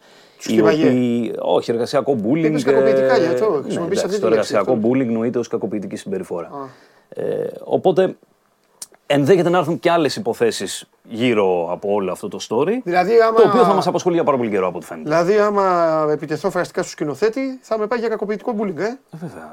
ε, δεν υπάρχουν και εσωτερικοί κανονισμοί στις εταιρείες, υποτίθεται, που διέπουν τις σχέσεις. Βέβαια, και ο Βελαχτάκου, τα χαρτιά όλα. Έτσι. Βέβαια, Δεν, βέβαια. τα- δεν έχουν σταλεί Σκηνοθέτη, έλα στο γραφείο, μετά σε θέλω. αναλυτικές οδηγίες του τι επιτρέπεται, επιτρέπεται, επιτρέπεται και δεν επιτρέπεται. Μάλιστα. Λοιπόν, αυτά από το θέμα Γεωργούλη. Τώρα το πρωί, 9 η ώρα, είχαμε ένα περιστατικό στη Δάφνη, στην οδό Αγίας Βαρβάρας κεντρικά, κοντά εκεί που μεγάλωσα κιόλας, όπου εντοπίστηκε ένα σακίδιο με εμπριστικό μηχανισμό. Είχε μέσα γκαζάκια. Ε, προφανώς καταλάβανε ότι κάποιος τους βλέπει, κάποιος ειδοποίησε την αστυνομία κτλ. Παράτησαν το σακίδιο, φύγανε οι δράστες, δεν είχε ενεργοποιηθεί ακόμα. Ήταν αλλά όντως τέτοιο, είχε είχε, μέσα. πολύ υλικό μέσα, Α, είχε. είχε πολλά γκαζάκια. Και εκεί κοντά διαμένει η διευθύντρια των φυλακών Κόρη Δαλού.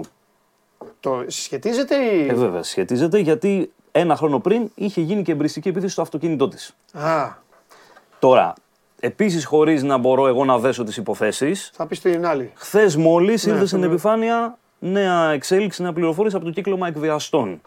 Α, νόμιζα ότι ε, για το δυστύχημα. Όχι, εκεί πέρα αυτό που εξετάζεται περισσότερο για τις φυλακές Μαλανδρίνου. λες, Μπράβο. Είναι ότι μάλλον η γυναίκα που κοιμήθηκε στο τιμόνι. Ωραία μου. Τώρα για ποιο λόγο Εντάξει. Θα το μάθουμε. Αλλά Εντάξει. από ό,τι φαίνεται είναι αυτό. Για πες για τους εκβιαστές, γιατί σε Ε, διέκοψα. κύκλωμα εκβιαστών λοιπόν, χθες είχαμε νέα πληροφόρηση. Ναι. Ε, 64 άτομα είναι στο, στο χαστρό, εκ των οποίων 6 είναι αστυνομικοί. Εν ενεργεία αστυνομικοί. Τώρα, αυτό το κύκλωμα πώς δρούσε ήταν ε, πρακτικά μπράβοι Ναι. ε, που συνεργάζονταν μαζί με τοκογλύφου, δάνειζαν λεφτά σε ανθρώπους που έπαιζαν τζόγο. Οκ. Ε, όταν δεν έβγαιναν τα λεφτά, προφανώς καταλαβαίνεις, υπήρχαν απειλές κτλ. Ναι. Το φοβερό εδώ είναι ότι κάποιοι από τους εμπλεκόμενους που είχαν δανειστεί έβαλαν και αυτοί μπράβους και εκβίαζαν την άλλη πλευρά. Οπότε πάνε στα δικαστήρια οι μεν απέναντι στους δε. Και τους βρήκαν όλους. Έχουν βρει 64 άτομα. Έχουν στο χώρο, Συγκλονιστικό. Η δίκη, Έχουνε δι- δι- μαζέψει. δίκη για να βλέπεις είναι αυτή. Εκ των οποίων είπα 6 αστυνομικοί, οι 3 Ναι. είναι γη ενός αρχιμαφιόζου. Η αστυνομική. Ναι, της Βίας. Τι τρεις, είναι αδερφιά. Είναι εκεί από την ίδια οικογένεια. Σόι. Αδερφό ξάδερφα. Μμ. Σόι. Ναι. Δηλαδή ο αρχιμαφιόζος Γη έχει και μέσα. στη- σόι του- είχε φτιάξει- του αρχιμαφιόζου. Ο αρχιμαφιόζος έκανε αστυνομικούς. Βίες. Τους έκανε αστυνομικούς, για να- Ε, δεν ξέρω αν τους Δεν έκανε. πάνε να είναι τώρα Δία, και Σύρα, Απόλλωνας, ό,τι και να είναι. Τους Ε, έκανε, δεν υπάρχει αξιοκρατία σε αυτά τα πράγματα. Δεν όχι. υπάρχουν ε, Σε αυτή- θεσμοί όχι σε και αυτά τα πράγματα. διαγωνισμοί Σε και αυτή τη χώρα τι τέτοια. υπάρχει; Διαγωνισμοί και αξιοκρατία. Ε, Γάντια, Σκούφος. Εσύ το είπες. Ε, Δεν ξέρω, δεν είπα τίποτα. Το Ασέπρε. Πώς το είπες; Ασέπ, ναι, Γάντια, τι μου λέγες την φορά; Ναι. Γάντια, Μπανάνες και. μπανάνες δεν- φρούτα. δεν- Τα έχω Ναι. ξεχάσει κι εγώ. Ε, θα προχωρήσει και αυτή η υπόθεση, αλλά από ό,τι φαίνεται Τρομερός. θα βρεθούν κι άλλοι. Τρομερός. Καλά Τώρα. λέει εδώ το τέτοιος. Δεν βαριέσαι. Σε αυτή τη χώρα δεν βαριέσαι. Όχι, ρε, εσύ. Δεν βαριέσαι. όχι ρε, εσύ. Όπως έγραφε και κάποιος βέβαια, είναι και λίγο τώρα το οξύμορο και το αστείο, ότι ήταν μόνο έξι αστυνομικοί σε όλη αυτή την ιστορία. Ναι. Καλά, Και ναι, δεν ήταν μικρά παραπάνω. στατιστικά, ναι, ναι, ναι, το ποσο- ποσοστό. Στατιστικά μικρό, θα ναι. μπορούσαμε παραπάνω. Ε, λοιπόν, τώρα έχουμε εξελίξεις και στο ζήτημα το Εντάξει, οποίο δεν για είναι έτσι. μένα Ναι. Θα πρέπει να είναι νούμερο ένα σε όλα τα δελτία, αλλά ασχολούμαστε τώρα με άλλα πράγματα. Τι έγινε πάλι; Όλο το ζήτημα έξαρσης βίας στα παιδιά, Αυτά. ναι. σε εφήβους και ανηλίκους και, και όχι μόνο εφήβους και μικρότερες ηλικίες. Ε, πες μου τη γνώμη σου, τι θέλω τη γνώμη σου. Ναι. Από τι ξεκινάει, πιστεύεις αυτό; Ξεκινάει από τα social media, ξεκινάει από τα. Ρε Σπαντελή, κοίτα, είναι Α, από πού ένα, ξεκινάει; ένα Δεν puzzle γινόταν αυτό, πραγμάτων. δεν Δεν, υπήρχε; μπορείς να πεις ότι είναι μόνο από το σπίτι, είναι αλλά δεν μόνο υπήρχε. από τα social media. Εγώ θα Ακριβώς. σου πω ότι υπήρχε. Αυτό που βλέπω εγώ ως διαφορά Ναι. Είναι ότι πρώτον έχει κανο- κανονικοποιηθεί λίγο η βία στα social media. Ναι. Δηλαδή όλο αυτό το δίθεν αντριλίκι, δίθεν μαγιά, τραβάμε βίντεο, ανεβάζουμε τα μπραβιλίκια μας και τα χουλιγκανικά μας στα Ναι. social media. Δεν υπήρχε τόσο πολύ παλιότερα. Και το δεύτερο είναι ότι πλέον οι επιθέσεις συνοδεύονται από όπλα. Παίζουν πολύ Ναι. όπλα, μαχαίρια, στυλιάρια, σιδερολιωστή, Ναι. ένας χαμός. Αυτό βλέπω ότι υπάρχει, υπήρχε βία, αλλά τώρα έχει γίνει πιο έντονη. Αυτή είναι μια δικιά μου εντύπωση. Τώρα, για να πιάσεις να Εγώ δεις ξέρω ότι- τι φταίει για όλα ότι αυτά, έχεις δίκιο. πρέπει να το πας πολύ πιο βαθιά. Όχι, έχεις δίκιο. Πρώτα απ' και όλα σίγουρα και- αυτή και η κρίση που βιώνουμε εδώ και 15 χρόνια. έτσι. Φταίει, φταίει όμως και. Η... Φταίει, ναι, φταίνε αυτά, αλλά φταίει και το μυαλό του Έλληνα. Ε, φυσικά. Φταίει το μυαλό του Έλληνα, φταίνε όλα. Δεν μπορεί, μου στέλνουν βιντεάκια κάτι φίλοι μου. Δηλαδή, πόσο στημένα μπορεί να είναι. Μου στέλνουν κάτι βιντεάκια από το TikTok. Και είναι ένας τύπος που πηγαίνει. Εκτός αν είναι σόι του όλοι αυτοί, οπότε εκεί πάω πάσο, ενδέχεται. ή αν είναι συγγενεί του. Πάει ένας τύπος και λέει. ε, Και το έβανε βίντεο. Και λέει: Γιατί με κοιτάς έτσι, ε, γιατί με κοιτάς έτσι, γιατί με κοιτάς έτσι. Προφανώς κάτι παίζει, κάτι είναι στημένο. Γιατί δεν μπορεί στατιστικά ένας, ένας να μην του έχει χώσει μια φάπα. το Ναι, λέω, ναι, ναι. συγγνώμη κιόλας. Ναι. Ε, δε- δηλαδή πάει, του κολλάει τη μούρη και λέει: Γιατί με κοιτάς έτσι. Και απαντάνε οι άλλοι: Εγώ, εγώ τις σε κοιτάω και αυτά. Και από κάτω, από κάτω, έχει 100-200 μηνύματα που λέει: ε, Άρε, δεν θα σε πετύχω εγώ, δεν θα σε πετύχω Ναι, εγώ, ναι, δεν θα σε ναι. πετύχω. Που σημαίνει λοιπόν ότι μάλλον αυτό είναι κάτι στημένο. Αλλά, αλλά αυτό μπορεί να είναι στημένο. Μπορεί ο τύπος αυτός να, αυτό να πιστεύει, έξω αν είναι αληθινό, οπότε καλή φάπα. Ε, ναι, και αυτό δημοσιεύεται. Εκεί λοιπόν αν, αν είσαι σοβαρή χώρα. Σοβαρή χώρα. Είναι εύκολο, τους βρίσκεις όλους. Του λες Ελλάδα. Θες να ρωτήσεις γιατί είσαι μάγκας, έλα λίγο εδώ και θα σου πω εγώ γιατί είσαι μάγκας. Αλλά η σοβαρή χώρα απαιτεί και άλλα Χριστό. Απαιτεί, όπως τα προπονητικά κέντρα που λέμε, οι γονείς έξω, για να μην μπουν μέσα, γιατί ίσως και αυτοί για μέσα είναι. Έτσι είναι. Και όχι ο δικηγόρος που θα εμφανιστεί και το καλό παιδί αφήστε και κάντε και Έτσι ράντε. είναι. Κατάλαβε. Έτσι είναι. Κάνε την πορεία σου και σου λέω εγώ μετά να εμφανιστούν άλλοι. Αλλά όσο τους έχεις αμόλυτους. Χθες έχει το Χωριανόπουλος εδώ, μου λέει, εντάξει, μου λέει, βρέθηκε αυτός που είπε, μου λέει, αυτός ναι, εγώ το έκανα, λέει, το μαχαίρωσα. Ναι. Μπράβο, λέω, εντάξει, μπράβο, μπράβο. Και τώρα τι θα γίνει. Και τους λέω, πείτε μου, θα είναι έξω ή μέσα. Και στέλνουν όλα τα παιδιά εδώ, όλος ο κόσμος, έξω λέει θα είναι. Αυτό δεν θα γίνει. Εγώ σου λέω, ωραία, και να τον βάλεις μέσα. Πόσο καιρό θα τον βάλεις μέσα και τι θα αλλάξει όντας αυτό το παιδί μέσα. Γιατί μιλάμε για παιδιά, μιλάμε για παιδιά που είναι 16-17 χρονών. Ε, Θα τον κρατήσεις μέσα μέχρι τα 80 του. Δεν γίνεται αυτό το πράγμα. όχι, αλλά κάποιοι να Θα υπάρξει ξαναβγεί. ένα σύστημα. Το θέμα είναι να μην το ξανακάνει. Ναι, αυτό είναι. Αυτό είναι γιατί και λύση. Κοιτά, να τους κλείνεις μέσα. Δεν λειτουργεί Και σε να τους επίπεδο πετάς πρόληψη. να τους πετάς ένα πιάτο φαΐ, ας πούμε και αυτά. Δεν είναι. Το θέμα φυσικά είναι όχι. να έχεις. Ε, Και με την παραβατικότητα που υπάρχει μέσα έχω δει και κάτι με ρεπο- τι συνθήκες που Ναι, υπάρχουν μέσα. Έχω δει κάτι ρεπορτάζ στη Σκανδιναβία που έχουν τέτοια φυλακές, ιδρύματα, ρε παιδί μου, Ναι. που τους έχουν μέσα. Και βοηθάνε. Έκανα αυτή Τους τη αναγκάζουν. συζήτηση Του ακριβώς. λένε, έλα εδώ, μου Έκανα αυτή τη διάλεξε συζήτηση μουσική, αθλητισμός, ζωγραφική. Τους βάζουν, τους βάζουν και τους λένε, διάλεξε ένα από τα. εξ- και τους έχουν κανονικά και ο τύπος πηγαίνει. Τους δείχνει και πηγαίνει. Λέει, έχω, το- και μάλιστα σιγά σιγά λέει: Έχω το μάθημά μου. Ναι, λέει, το αγάπησα, το έκανα. Δηλαδή, βοήθησέ τους. Αν βγει και ξανακάνει, μετά αλλιώς. Και όχι μόνο αυτό. Αλλά- Υπάρχει ένα ποσοστό έκτησης της ποινής σε αυτά τα κράτη Ναι, που είναι ρε παιδί μου ένα-δύο χρόνια μέσα. Ναι. Και μετά τι γίνεται με το βραχιολάκι, ναι, πάει και κάνει κοινωνική εργασία. Και δουλεύει πάνω στον τομέα όπου έχει διαπράξει έγκλημα. ναι. Και αυτό σωστό. έξυπνο. Αυτό έχει μια λογική Έξυπνο. επανένταξης Ναι. και επαναπροσαρμογής. Και Μα έτσι είναι σοφρονισμού. ο σοφρονισμός. Έτσι είναι ο σωστός σοφρονισμός. Το θέμα είναι ότι καταλαβαίνεις να τους- ότι τώρα τι να Έτσι. λέμε. Γιατί δεν έχουμε έχουν- φτιάξει τα βασικά. Μπράβο, δεν για είναι να να του φτάσουμε κολλά εκεί μόνο πέρα. μια ταμπέλα του άλλου και να λες, Ελά, εδώ αυτόν τον τελείωσες. Περιθωριοποιείς δηλαδή, εντάξει, χάνει και έναν άνθρωπο ο οποίος Ακριβώς. μπορεί. Μπορεί. Κάτι να έγινε. ρε παιδί μου. Εντάξει, ας, του- ας δώσουμε και αυτό. Δηλαδή, κάτι να έπαθε, κάτι να έκανε. Κάποιο- Εντάξει, μην τον, υπάρχει εξο... ένα ελαφρυντικό. μην τον εξοντώνεις. Ναι, ναι. Φτιάξ τον. Δούλεψέ τον. Αν δεν δουλεύετε, μετά πάμε στο. Θα το ξαναδούμε. Πάμε στην άλλη Αν πίστα. έχει και άλλη υποτροπή Αλλά και μην άλλη πάμε στην υποτροπή, πίστα. και πάλι Τη... λέγοντας. Γιατί εμείς εδώ έχουμε δύο πίστες. Ή μέσα με το ξεροκόμματο που, Ναι. που τον κάνεις ακόμη χειρότερο. Μετά θα κάνει έγκλημα μέσα. Ρε. Θα κάνει κάτι μέσα. Καταλαβαίνεις. Μην τον αφήνεις έξω Μην και τον τον αφήνεις ελεύθερο. μαζεύεις και τον Ναι, ξαναπιάνεις και και έρχεστε γίνεται εσείς εδώ αυτό και το λέτε είσαι σημασμένος. Ήταν. Ναι, σε σημασμένος. Εν πάση περιπτώσει, πάνω σε αυτό που συζητάμε, για την υπόθεση στην Ακρόπολη που Ναι. είχαμε το μαχαίρωμα με το παιδί που ευτυχώς είναι καλά στην υγεία του, ε, προφυλακίστηκε ο δράστης Ναι. με σύμφωνη γνώμη ανακριτική εισαγγελέα. Ναι. Ε, παρότι ισχυρίζεται ότι έγινε κατά λάθος όλο αυτό, τώρα πώς μπορεί να γίνει κατά λάθος να τον μαχαιρώσει τον άλλο στον λαιμό, ας πούμε, Αφού χθες είπε το έκανα. το παραδέχτηκε.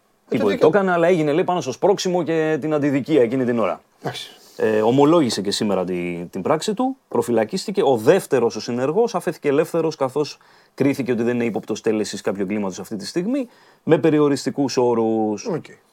Και πάμε τώρα και στην είδηση που έχει γίνει μια μεγάλη ανατροπή από τα Χανιά. Άκουγα χθες και τον Μάνο που έλεγε την παράσυρση και εγκατάλειψη ενός Ντελιβερά. Ναι, ναι, ναι, από έναν. Εν τέλει εδώ έχουμε απόπειρα πιάσανε. ανθρωποκτονίας. Έλα. Και όχι παράσυρση. Παράσυρση μεν, αλλά με Ε, με το ανθρωποκτόνα ήθελε. πρόθεση. Ναι, ναι. Όπου ο 56χρονος διανομέας παρασύρθηκε από τον 47χρονο που είχε ένα κόκκινο βανάκι, εν πάση περιπτώσει, γιατί υπήρχε μια ερωτική αντιζηλία ανάμεσα τους. Α, Τώρα λεπτομέρειες περισσότερες δεν έχουν βγει για την όλη ιστορία, αλλά έχει καταγραφεί σε βίντεο όλη αυτή η υπόθεση, με το βανάκι να κάνει πλήρη αναστροφή στον δρόμο, να καταδιώκει τον Τελιβερά, να τον πετάει κάτω και να Α, φεύγει. πηγαίνανε έτσι και κατατύχει. Τον είδε δηλαδή και λέει κάτσα τον, τον Μα, το τζάκωσα. την είχε στημένη, δεν ήταν. Περίμενε α. απέναντι και με το που τον είδε έκανε Ε, ελιγμό. ήταν σταματημένος, Τον μάλιστα. κυνήγησε, τον πέταξε κάτω και τον άφησε. Μάλιστα. Ε, αυτό που έχει σημασία είναι ότι τον κυνήγησε ένα αγροτικό και μια μηχανή. Ναι, ναι, ναι. Και γι' αυτόν τον λόγο μπόρεσαν και τον βρήκανε. Ε, και ταυτοποιήθηκε και τον μάζεψαν κατευθείαν. Και ο άνθρωπος ευτυχώς έχει διαφύγει τον κίνδυνο. Ο, Ωραία. ο τραυματίας είναι με κρανιογκεφαλικέ κακώσεις. Εντάξει, προφανώς δεν αλλάζει κάτι σε σχέση με όλα όσα λέγατε χθες περί παράσυρση Όχι, και αλλά τουλάχιστον να είναι εγκατάλειψης. καλά ο άνθρωπος. Ναι. Ναι, αλλά είχαμε αυτή την ανατροπή. Μάλιστα. Αυτά λίγο πολύ, τα ευχάριστα νέα. Βέβαια, έτσι. Άρα, Μην μην χαλάς την τέτοια. Μην χαλάμε τώρα το σερί. Μην χαλάς. Εντάξει, πάρω να κλείσουμε τη εβδομάδα πανηγυρικά. Έτσι. Ευχαριστώ πολύ, Χρήστο μου. Καλή συνέχεια. Ευχαριστώ πάρα Γεια, πολύ. γεια, γεια. Χρήστος Δεμέτης, μπορείτε να μπείτε για τα υπόλοιπα στο News 24 να διαβάσετε, να μελετήσετε, να βγάλετε τα συμπεράσματά σας, να ψάξετε, να κάνετε. Έτσι που λέτε. Τώρα έφυγε ο Χρήστος, δεν με παρεξηγήσει. Τον βλέπω αυτόν και λέει: Έγινε τίποτα, έγινε τίποτα. Κάντε το εικόνα τώρα, ε. Σκηνοθέτη, φαντάζεσαι. Να έχουμε χάσει από καμιά τσέλση, από καμιά τέτοια, ε. Και να χθεί και να μου πει: Με κοιτάς. Αμπατζή, έλα μέσα γιατί θα με συλλάβουν. Σταμάτα, ρε. Σταμάτα, ρε. Ακούγονται. Τι είναι, γιατί τα άλλαξες, φeng Έλα, γιατί εσύ μου τον θυμίζεις λίγο. Έλα, μην φοβάσαι, κάτσε. Ποιον, Τίποτα, τίποτα, κάτι δικά μου. Έλα, Να μην κάτσε. κάτσω εδώ στη δικιά σου. Ε, κάτσε εδώ. Ήρθα να είμαστε λίγο Τι πιο. πολύ κοντά είναι αυτό τώρα. Και σου πω. Σαν γριεμένο από ό,τι είδα απ' έξω. Βγάζεις τους προηγούμενους από μένα, λένε για φόνους, για ε, ανθρωποκτονίες, για σκάνδαλα. Και έχω έρθει εγώ τώρα με stand-up comedy. Φαίνομαι σαν να είμαι σε άλλο. Κωνσταντίνος Αμπατζής. Μπαίνετε στο One Man για να κάνετε πιο όμορφη τη ζωή σας. Πιο ευχάριστη, πιο διασκεδαστική, πιο γλυκιά. Έχω Τώρα, δίκιο. πού πρέπει να κοιτάω τώρα; Εσύ συνέχεια θα Έχω κοιτάς την μπερδε- κάμερα έχω σου. μπερδευτεί, Στην ναι. κάμερα Να σου μην απλά κοιτάς ήρθα εσένα. εδώ. Ναι, Ε, και εμένα, βέβαια. Α, Μα θες εσένα. να μιλήσει με. Εσένα δεν κοιτάω. Αφού σε σένα τα λέω, δεν με νοιάζει κανένας άλλος. Πάμε! Λοιπόν, έχουμε πάρα πολύ ξένο stand-up comedy. Δεν σ' αρέσει εσένα, το ξέρω, το θυμάμαι, Δεν έχει αλλά σημασία. Δεν έχει σημασία. Αλλά- Αρέσουν στους φίλους μας και στις φίλες μας. η αλήθεια Για, τα, είναι... παι- για τα παιδιά λες, άσε με μένα. Ναι, ότι έρχονται πάρα Εγώ, πολύ... άμα θέλω stand-up comedy, πάω στον καθρέφτη. Πάμε. Στο σαρκασμό σου, βέβαια. Καλό, καλό, καλό. Πάμε. καλό. Ε, πάρα πολύ καλή ξένη κομική. Ναι. Ε, τυχαίνει και έρχονται τώρα στην Ελλάδα μαζεμένα μέσα στον επόμενο μήνα. Ναι. Θα πω τώρα τους τρεις που έρχονται μέσα στη βδομάδα αυτή και στη συνέχεια θα τους πω και τους υπόλοιπους. Ναι. Ε, του έχουμε βάλει και σε ένα άρθρο μαζευτικό σήμερα στο One City, το είχε γράψει ο Άγγελος ο Κλάδης. Μαζευτικό. Ναι, μαζευτικό. Είναι αυτό που θα μαζεύουμε. Ναι, Ε, λοιπόν, αύριο θα σας αρέσει το όνομα τουλάχιστον. Ναι. Έρχεται στο Christmas Theater ο Τόμ Σεγκούρα. Θυμάσαι Σεγκούρα, ε; Το όνομα γιατί μ' άρεσε; Το Σεγκούρα, έχουν πάρει πρωτάθλημα με Σεγκούρα. Σεγκούρα ήταν ένα προπονητή του Ολυμπιακού του Παγιό. Ναι. Ε, Τέτοιος ήταν. Ε, Πες το. Υπηρεσιακό. Ναι. Υπάρχει και κωμικός Σεγκούρα. Ε, τι είναι, δεν το συμπαθείς Σεγκούρα; Στην Παρσελόνα είναι τώρα. Είμαι μόνο με τον Ρασβάν Λουτσέσκου και με κανέναν άλλον. Τι δεν μπορείτε να καταλάβετε; Ε, να Τι σου με πω- ενδιαφέρουν οι προπονητές. Ωραία, μιας και το, το ανέφερες για να βγάλουμε και. Πώς λέγεται ο προπονητής της ομάδας τώρα; Το. Ανιγκός, Ζεζέ Ανιγκό. Ο προηγούμενος; Μίτσελ. Ο προηγούμενος; Ε, σε. Πώς ήταν Κορμπεράν; Ο προηγούμενος; Μαρτίνς. Ο προηγούμενος; Πριν το Μαρτίνς, ποιος ήταν. Ο... Ποιος ήταν πριν το Μαρτίνς, ο Μπέντο, ποιος ήταν. Ξέρω. εγώ. Χάση, ποιος ήταν. Συνέχισε. Στο Μαρτίνς έχω μείνει. Το Λουτσέσκου στον Ολυμπιακό παίζει που ακούγεται. Να βγάλουμε καμιά είδηση τώρα εδώ για τον κόσμο. Έχουν λυσάξει τα. Θα κάποιος θα το έβγαλε σε κανένα social, ε, Ναι, στην ναι, Ελλάδα. ναι, ε. ναι. Υπάρχει- Φοβερό δεν είναι να βγαίνει κάτι σε ένα facebook και μετά να γίνεται Ναι, χάμος, πανικός και αυτά. ε. Αυτό τι είναι τώρα; Πού να δεις τι γίνεται. Προσπάθεια δημιουργίας προβλήματος σε έναν προπονητή ο οποίος έχει συμβόλαιο με οψιόν στον και με προπονητή ρήτρα. ή στην Έχει ομάδα. ρήτρα στο Ή συμβόλαιο. στην του. ομάδα πάνω να δεις. Έχει ρήτρα στο συμβόλαιο του. Ε, Εκτός άμα του σακωθεί, να σηκωθεί να φύγει μόνος του, να τα. να- τέτοιο. Πώς δεν- τι είναι αυτό. αυτό Ναι, που- καλά, δεν νομίζω και εγώ ότι έχει βάσει. αυτό τι- Έχεις εδώ να με ρωτάς τι διαβάζει στο facebook; Αφού είπες Λουτσέσκου, μου έδωσες πάσα. Όχι, δεν σου έδωσα τέτοια πάσα, κάτι δικό μου είπα. Συνέχισε. Ε, λοιπόν, α- Στο αύριο. Σεγκούρα έχεις μείνει. Ναι. Ναι. Τη Δευτέρα, φοβερός Ιρλανδός Ναι. στο Παλάς, Ντάρα Ομπράιαν, από τους καλύτερους κομικούς αυτή τη στιγμή. Ναι. Ε, Ξένους. Αξίζει δηλαδή, και εγώ εκεί θα πάω. Όποιος θέλει να έρθει να με τραμπουκίσει από κοντά, ε, να έρθει τη Δευτέρα στο Παλάς. Τι θα πάει να δεις; Ε, Ντάρα Ομπράιαν. Okay. Και. Stand-up comedy. Θα να βγω ναι, ναι, ναι. Ιρλανδός Άμα- τη Δευτέρα. Άμα πει κάτι Ναι.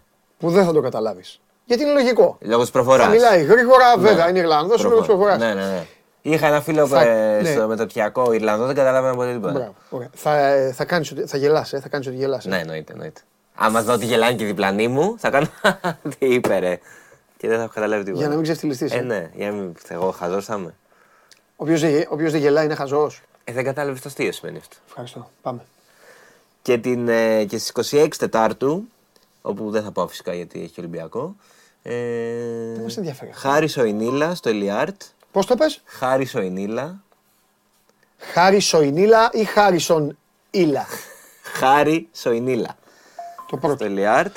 Με, ε, και, την, το- και opening ε, Κατερίνα Βρανά. Φοβερή Κατερίνα Βρανά.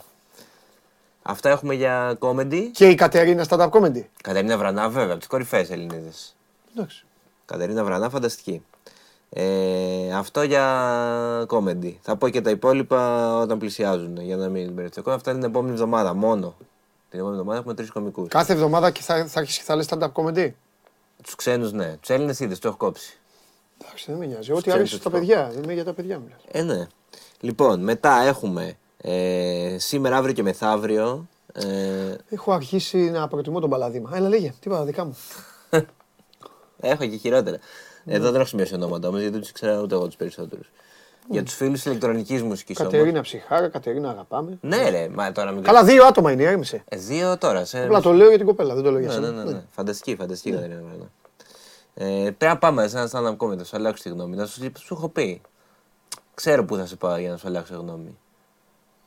Είναι- Αγόρι μου, βάζω μέσα τον ταινί άμα θέλω μισή ώρα. Λέει αυτά που παίζει στον κόσμο και περνάω υπέροχα. Ε, εντάξει, δεν θες έναν επαγγελματία. Αλλά δεν λέω. Ε; Δεν θες έναν επαγγελματία. Να δεις τι μου έλεγε, δεν θα πω τώρα για να μην τον εκθέσω. Τι μου έλεγε το πρωί πάνω στο, στην αιστεία Ντενής. Ναι. Να του κόψεις την καλημέρα. Για μένα έλεγε. Όχι βέβαια για σένα. Ε, τότε γιατί δεν του κόψεις καλή Ε, σου πω off camera. Εντάξει. Πού είναι ο Ντενής, με βλέπει; Πάμε, συνέχισε. Ναι, ναι, ναι. ναι.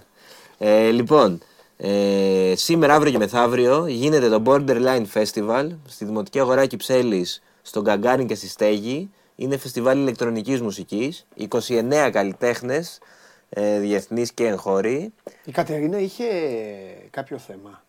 Ναι, Μου είχε... στέλνουν εδώ η κοπέλα με την περιπέτεια υγείας στο εξωτερικό. Ναι, ναι, ναι, είχε πάει Δεν σε... τη γνωρίζω. Πολύ καλή κοπέλα. Έμεινε σε- με σε καρότσι. Έλα ρε. είχε Λόγω πάει- δηλητηρίας στην Ταϊλάνδη. Είχε πάει περιοδία στο εξωτερικό. Τι και λες, στην- ρε, φίλε; Στην Ταϊλάνδη έπαθε δηλητηρίαση, δεν το πήρε κα- χαμπάρι. Ε, Ταϊλάνδη, που- Ταϊλάνδη είναι που έχουμε να πάμε τώρα στο μου μπάσκετ. Πρόσεχε, θα τρως. Σταμάτα ρε. Σταμάτα τώρα, μίλα με την κοπέλα. Εγώ δεν θα πάρω εγώ Και, από. ναι, φοβερή περιπέτεια πέρασε. Ήταν. Έλα, ρε, τι λέτε, ρε, τώρα; Για μέρες, για, Τι για, ήτανε; μέρες, για εβδομάδες. Σε κόμμα ήταν. Κινδύνευσε να, να πεθάνει η γυναίκα.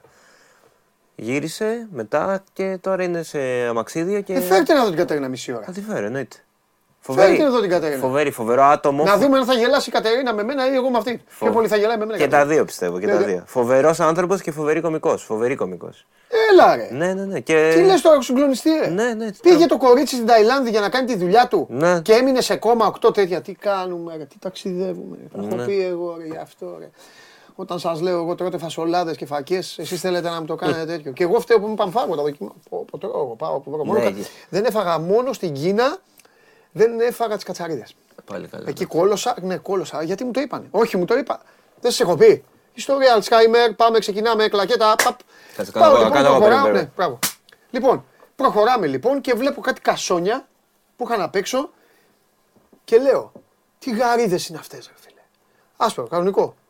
Λέω, πω, πω, τι γαρίδες είναι αυτές, τι νούμερο γαρίδα είναι αυτή, πώς θα τη φτιάχνουν εδώ τη γαρίδα; Εγώ να ξέρετε, πάντα θέλω να- όπου πηγαίνω να δοκιμάζω τις κουζίνες. Ε, Δεν ναι. υπάρχει φάι που δεν τρώω έτσι κι αλλιώς. Είμαι η χαρά ε, τι, των μαμάδων. ε, των- Όποιος, θε- όποιος θέλει με καλή σπίτι του και η μάνα λέει στο γιο της, τον βλέπεις για το παιδί. Είσαι αυτός που Βλέπεις. μας λέγανε οι μανάδες. Ναι, ο ξάδερφός μου, τα τρώει ο όλα. ξάδερφός μου με λέει, με, με λέει πει- πειραματόζω της μάνας του. λοιπόν, ε, παιδιά πάω, το βλέπω αυτό τα άσπρα λοιπόν, λέω τι φοβερά είναι. Βγαίνει ο Κινέζος, μου αρχίζει τα κινέζικα, ο πάντα με το κινητό του στο χέρι, λέει αυτό, ε, λέει, γράφει what do you want, έχω θέμα με την Κίνα, δεν θέλω να ξαναπάω τέλος πάντων. Του λέω εγώ τι είναι αυτό και αυτά και μου δείχνει. Κατσαρίδες. Δεν το σκέφτηκες λίγο; Ότι μπορεί να είναι. Όχι, ότι να φας μία, να δοκιμάσεις. Η αλήθεια είναι ότι εντάξει, πάλεψα με τον εαυτό μου λίγο, αλλά το κέρδισα. Ο εαυτός μου είναι ο, ο Ναι. δαίμονας, όρμα. Ότι ναι, εμπειρία. Ε, εμπειρία και, και, και η γεύση και τέτοια είναι. Θέλω εγώ. Ε, ναι. Δηλαδή, ρε παιδί μου, με καλή σπίτι. Και λέει η θεία σου. Λέει η θεία σου. Έχω φτιάξει κάτι από το χωριό, σας το φέρνω. Για να καταλάβετε ποιος τύπος είμαι. το βάζει στο τραπέζι. Την ώρα που όλοι κοιτάνε και άλλοι κάνουν «Wow, ρε θεία, τι είναι αυτό, α, αυτό και αυτά», είμαι ήδη... Έχω ήδη δηλαδή. Δεν μπορώ, δεν μπορώ να, να πληγώσω να στενοχωρηθώ, ε, ε, ε, να στενοχωρήσω και το... Τι... Αυτά. Και τη θεία μου. Και τη θεία σου, ναι. Τη θεία σου. Τη θεία μου. Ναι. Για Ναι. πάμε. Λοιπόν, ε, την Κυριακή είναι επίσης Ναι. Παγκόσμια Μέρα Βιβλίου και αύριο διοργανώνεται και στην Αθήνα και σε διάφορες άλλες πόλεις στην Ελλάδα περίπατος βιβλίου. Ε, Πού; Μπορεί λοιπόν, υπάρχει Τι αναλυτικά. περίπατο, γιατί και ο Μπακογιάννης έκανε ένα περίπατο και τώρα Όχι, το αυτός χαλάει. είναι- Έχει, αυτός είναι πιάσει- κανονικό. έχει βάλει το Χωριανόπουλο και βγάζουν τις φίνικε. Αυτός είναι κα, κανονικός περίπατος. Κανονικός περίπατος. Ναι. Ε, το αναλυτικό πρόγραμμα μπορεί να το βρείτε στο site γιατί είναι σε διάφορα μέρη, αλλά περιλαμβάνει εκδοτικούς οίκους, βιβλιοπολία και βιβλιοθήκες που ανοίγουν τις πόρτες τους και δεν μπορεί να πάει ο κόσμος, ας πούμε, και στη βιβλιοθήκη της Βουλής. Ελεύθερα να μπει, να περιηγηθεί και να δει. Δηλαδή ο περίπατος είναι μες στη Βουλή; Όχι μόνο. Σε βιβλιοπολία, εκδοτικούς και βιβλιοθήκε. Πότε; Αύριο. Κυριακή είναι η Παγκόσμια Μέρα Βιβλίου, περίπατος είναι αύριο όμως. Δηλαδή εγώ αν αύριο Θες να πας στη Βουλή, στη βιβλιοθήκη, μπορείς. σιγά μην πάω στη Βουλή θα εκνευριστώ. Αλλά εννοώ ε, μπαίνω σε ένα βιβλιοπωλείο μέσα. Δεν εκτείνεται βιβλιοπωλείο έτσι κι αλλιώς. Εκδοτική όμως και έχει και εκδηλώσεις. Τα γράφουμε αναλυτικά. Είναι στενά μέσα εκεί, είναι στενά. Εντάξει. Είναι στενά. Δεν... Εντάξει, Κάνω εντάξει, Θα, θα μείνω στο βιβλίο και την άλλη Παρασκευή, Μάλιστα. 7 η ώρα το απόγευμα. έρχεται- Έχουμε εκπομπή στον αντένα το βράδυ. 11, Γιατί θες; 11 η ώρα. Ναι, αλλά εσύ θα πας στο γήπεδο την άλλη Παρασκευή. Τι Α, ναι, εσύ- όχι. ε, εσύ- Θα δεις τέτοιο μπάσκετ. Εσύ τώρα τι θα κάνεις. Εσένα τι σε ενδιαφέρει; Ε, με που... Εσένα τι σε ενδιαφέρει; Ε, να μην ξέρει ο κόσμος. Δηλαδή, Έχω εκπομπή, την συνέχισε. επόμενη- Α, Συνέχισε. Οκ. Καλό αυτό γιατί αδειάζει μια Συνέχισε. θέση στο ΣΕΦ. Συνέχισε. Θα σε Ε, βάλω εσένα. Ε, ο Τζόναθαν Κόου, βρε, ε, Βρετανός συγγραφέας από τους κορυφαίους της εποχής του, Ναι. ε, κυκλοφόρησε τώρα από τις εκδόσεις πόλης το βιβλίο Bourneville, το, Bourneville, το διαιρεμένο βασίλειο. Ναι. Αυτός έχει γράψει και την τριλογία «Η Λέσχη των Τυποτένιων», «Ο κλειστός κύκλος» και «Μέση Αγγλία» που περιγράφει τρομερά το, την πορεία της Αγγλίας τα τελευταία χρόνια. Ε, και έρχεται σε μια εκδήλωση θα μιλήσει που το διοργανώνουν οι εκδόσεις πόλης και το Έτερον. Ε, και όποιος έχει διαβάσει τα βιβλία του και γενικά όποιο γουστάρει έτσι και λίγο να παρακολουθήσει τι έχει συμβεί στην Αγγλία τα τελευταία χρόνια με τον Brexit και με όλα αυτά, αξίζει να πάει πριν το μάτς. 7 με 9. Τι ώρα είναι το μάτς. Να πάει μετά κατευθείαν στο σεφ. Όχι. Ε, Κωνσταντίνε, θα πεις στον κόσμο τι θα κάνει. Τελείωνε. Κάνει τη Γι' δουλειά αυτό σου. δεν είμαι εδώ. Γι' αυτό δεν είμαι εδώ. Ε, ναι, αλλά δεν- ε, ε, σε λίγο θα τους πεις γιατί τέλος πάντων. Και, ε, σε παρακαλώ. Και κλείνουμε ότι, ε, να πούμε ότι αύριο είναι Record Store Day ε, των ε, δισκοπολίων και πάρα πολλά δισκάδικα να ψάξετε να... ε, να Υπάρχουν στις- ακόμα; Στις, βο- ε, βέβαια υπάρχουν, σε παρακαλώ, εννοείται ότι υπάρχουν. Ναι. Έχουν ε, πολύ καλές προσφορές, εκπτώσεις κλπ. Όποιος θέλει να πάει να αγοράσει δίσκους, αύριο είναι η μέρα του. Αυτά είχα να πω εγώ. Η Άσονας Παπαλεξάνδρου. Παντελή, γιατί τόσο απέκτεια ένα μπατζή. Για πες στον κόσμο. Ρωτάει, ο κόσμος έχει ερωτήματα. Η Άσονα. Μπορείς να τον συμπαθήσεις; Κάνε τέκνο να σε βλέπω έτσι από εδώ. Ε, πάλι με, με χαιρέτησε ένας. Μπιφτέκνο θέλω. Ε, πάλι με, εδώ. πάλι με χαιρέτησε ένας ε, τις προάλλες. Και μου λέει για σένα. Να του πεις τα φιλιά μου. Με συμπαθεί ο κόσμος ε, εμένα. Είναι όλοι υπέρ σου. Μόνο εσύ δεν με συμπαθείς. Ακριβώς. Και αυτό δεν θα αλλάξει ποτέ. Φιλιά πολλά. και με το ζόρι σου δίνω το χέρι. Κωνσταντίνος Αμπατζής, μπείτε στο One Man. Πού είναι ο Κανελόπουλος; Πάνω. Την άλλη εβδομάδα θα έρθετε μαζί με τον Κανελόπουλο. Ναι, θα, θα εννοείται, είναι και λογοδοτήσετε. εβδομάδα... Ε, βέβαια, ναι, πες το. Εννοείται. Διαβολευδομάδα. Ε, βέβαια. Διαβολευδομάδα. Διαβολοβδομάδα να έρθετε και οι δύο οι σατανάδες. Εννοείται. Λοιπόν, μπε- μπείτε στο One Man, αυτό είναι εντολή. Δεν είναι παράκληση. Μπείτε στο One Man να επισκεφτείτε για να δείτε όλα αυτά και άλλα πολλά που σας είπε ο Κωνσταντίνος. Και πάμε, πάμε, πάμε. Έλα, έλα, έλα, έλα γιατί ε, ε, ε, πρέπει να πάμε να φάμε μετά. Έλα. Πολύ αέρα ε, σήμερα πήραμε όλοι. Και εγώ και εσείς. Πάμε. Κατέβασε το νέο app του Sport 24 και διάλεξε τι θα δεις. Με το My Sport 24 φτιάξε τη δική σου homepage επιλέγοντας ομάδες, αθλητές και διοργανώσεις. Ειδοποιήσεις για ό,τι συμβαίνει για την ομάδα σου. Match Center, Video Highlight, Live εκπομπές και στατιστικά για όλους τους αγώνες. Μόνο αθλητικά και στο κινητό σου με το νέο Sport 24 app. Κατέβασέ το!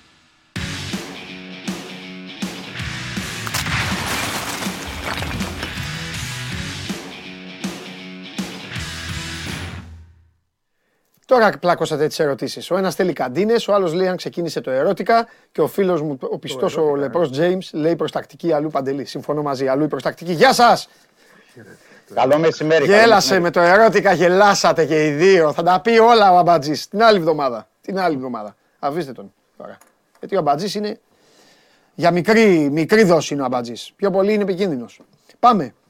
Λοιπόν, τι να πούμε τώρα; Μεγάλη, Τε- Μεγάλη Τετάρτη, σήμερα τη μέρα είναι; Παρασκευή. Πριν 10 μέρες, 9 μέρες, για, αυτά το- για αυτό το παιχνίδι συζητούσαμε. Δημήτρη, συμφωνείς ότι η συνθήκη είναι ίδια για τον Ολυμπιακό; Ολόιδια. Τρία γκολ κουβάλαγε, τώρα μείον έξι κουβαλάει. Μονόδρομος είναι να μπει να παίξει δηλαδή με την ίδια φιλοσοφία. Δεν νομίζω ότι μπορεί να κάνει κάτι διαφορετικό. Ε, ναι, υπάρχει διαφοροποίηση στο ότι η ΑΕΚ είχε το μαξιλαράκι το, του 3-0. Ναι, Δεν ξέρω, δηλαδή αυτή τη στιγμή αν η προσέγγιση του Αλμέδα θα μας τα πει και ο Βαγγέλης θα βεβαίως. είναι α- ανάλογη ή θα είναι διαφορετική; Ναι, Εντάξει, ο- απ' την άλλη αυτό λέω. Αλλά ο Ολυμπιακός δεν μπορεί να κάνει κάτι άλλο.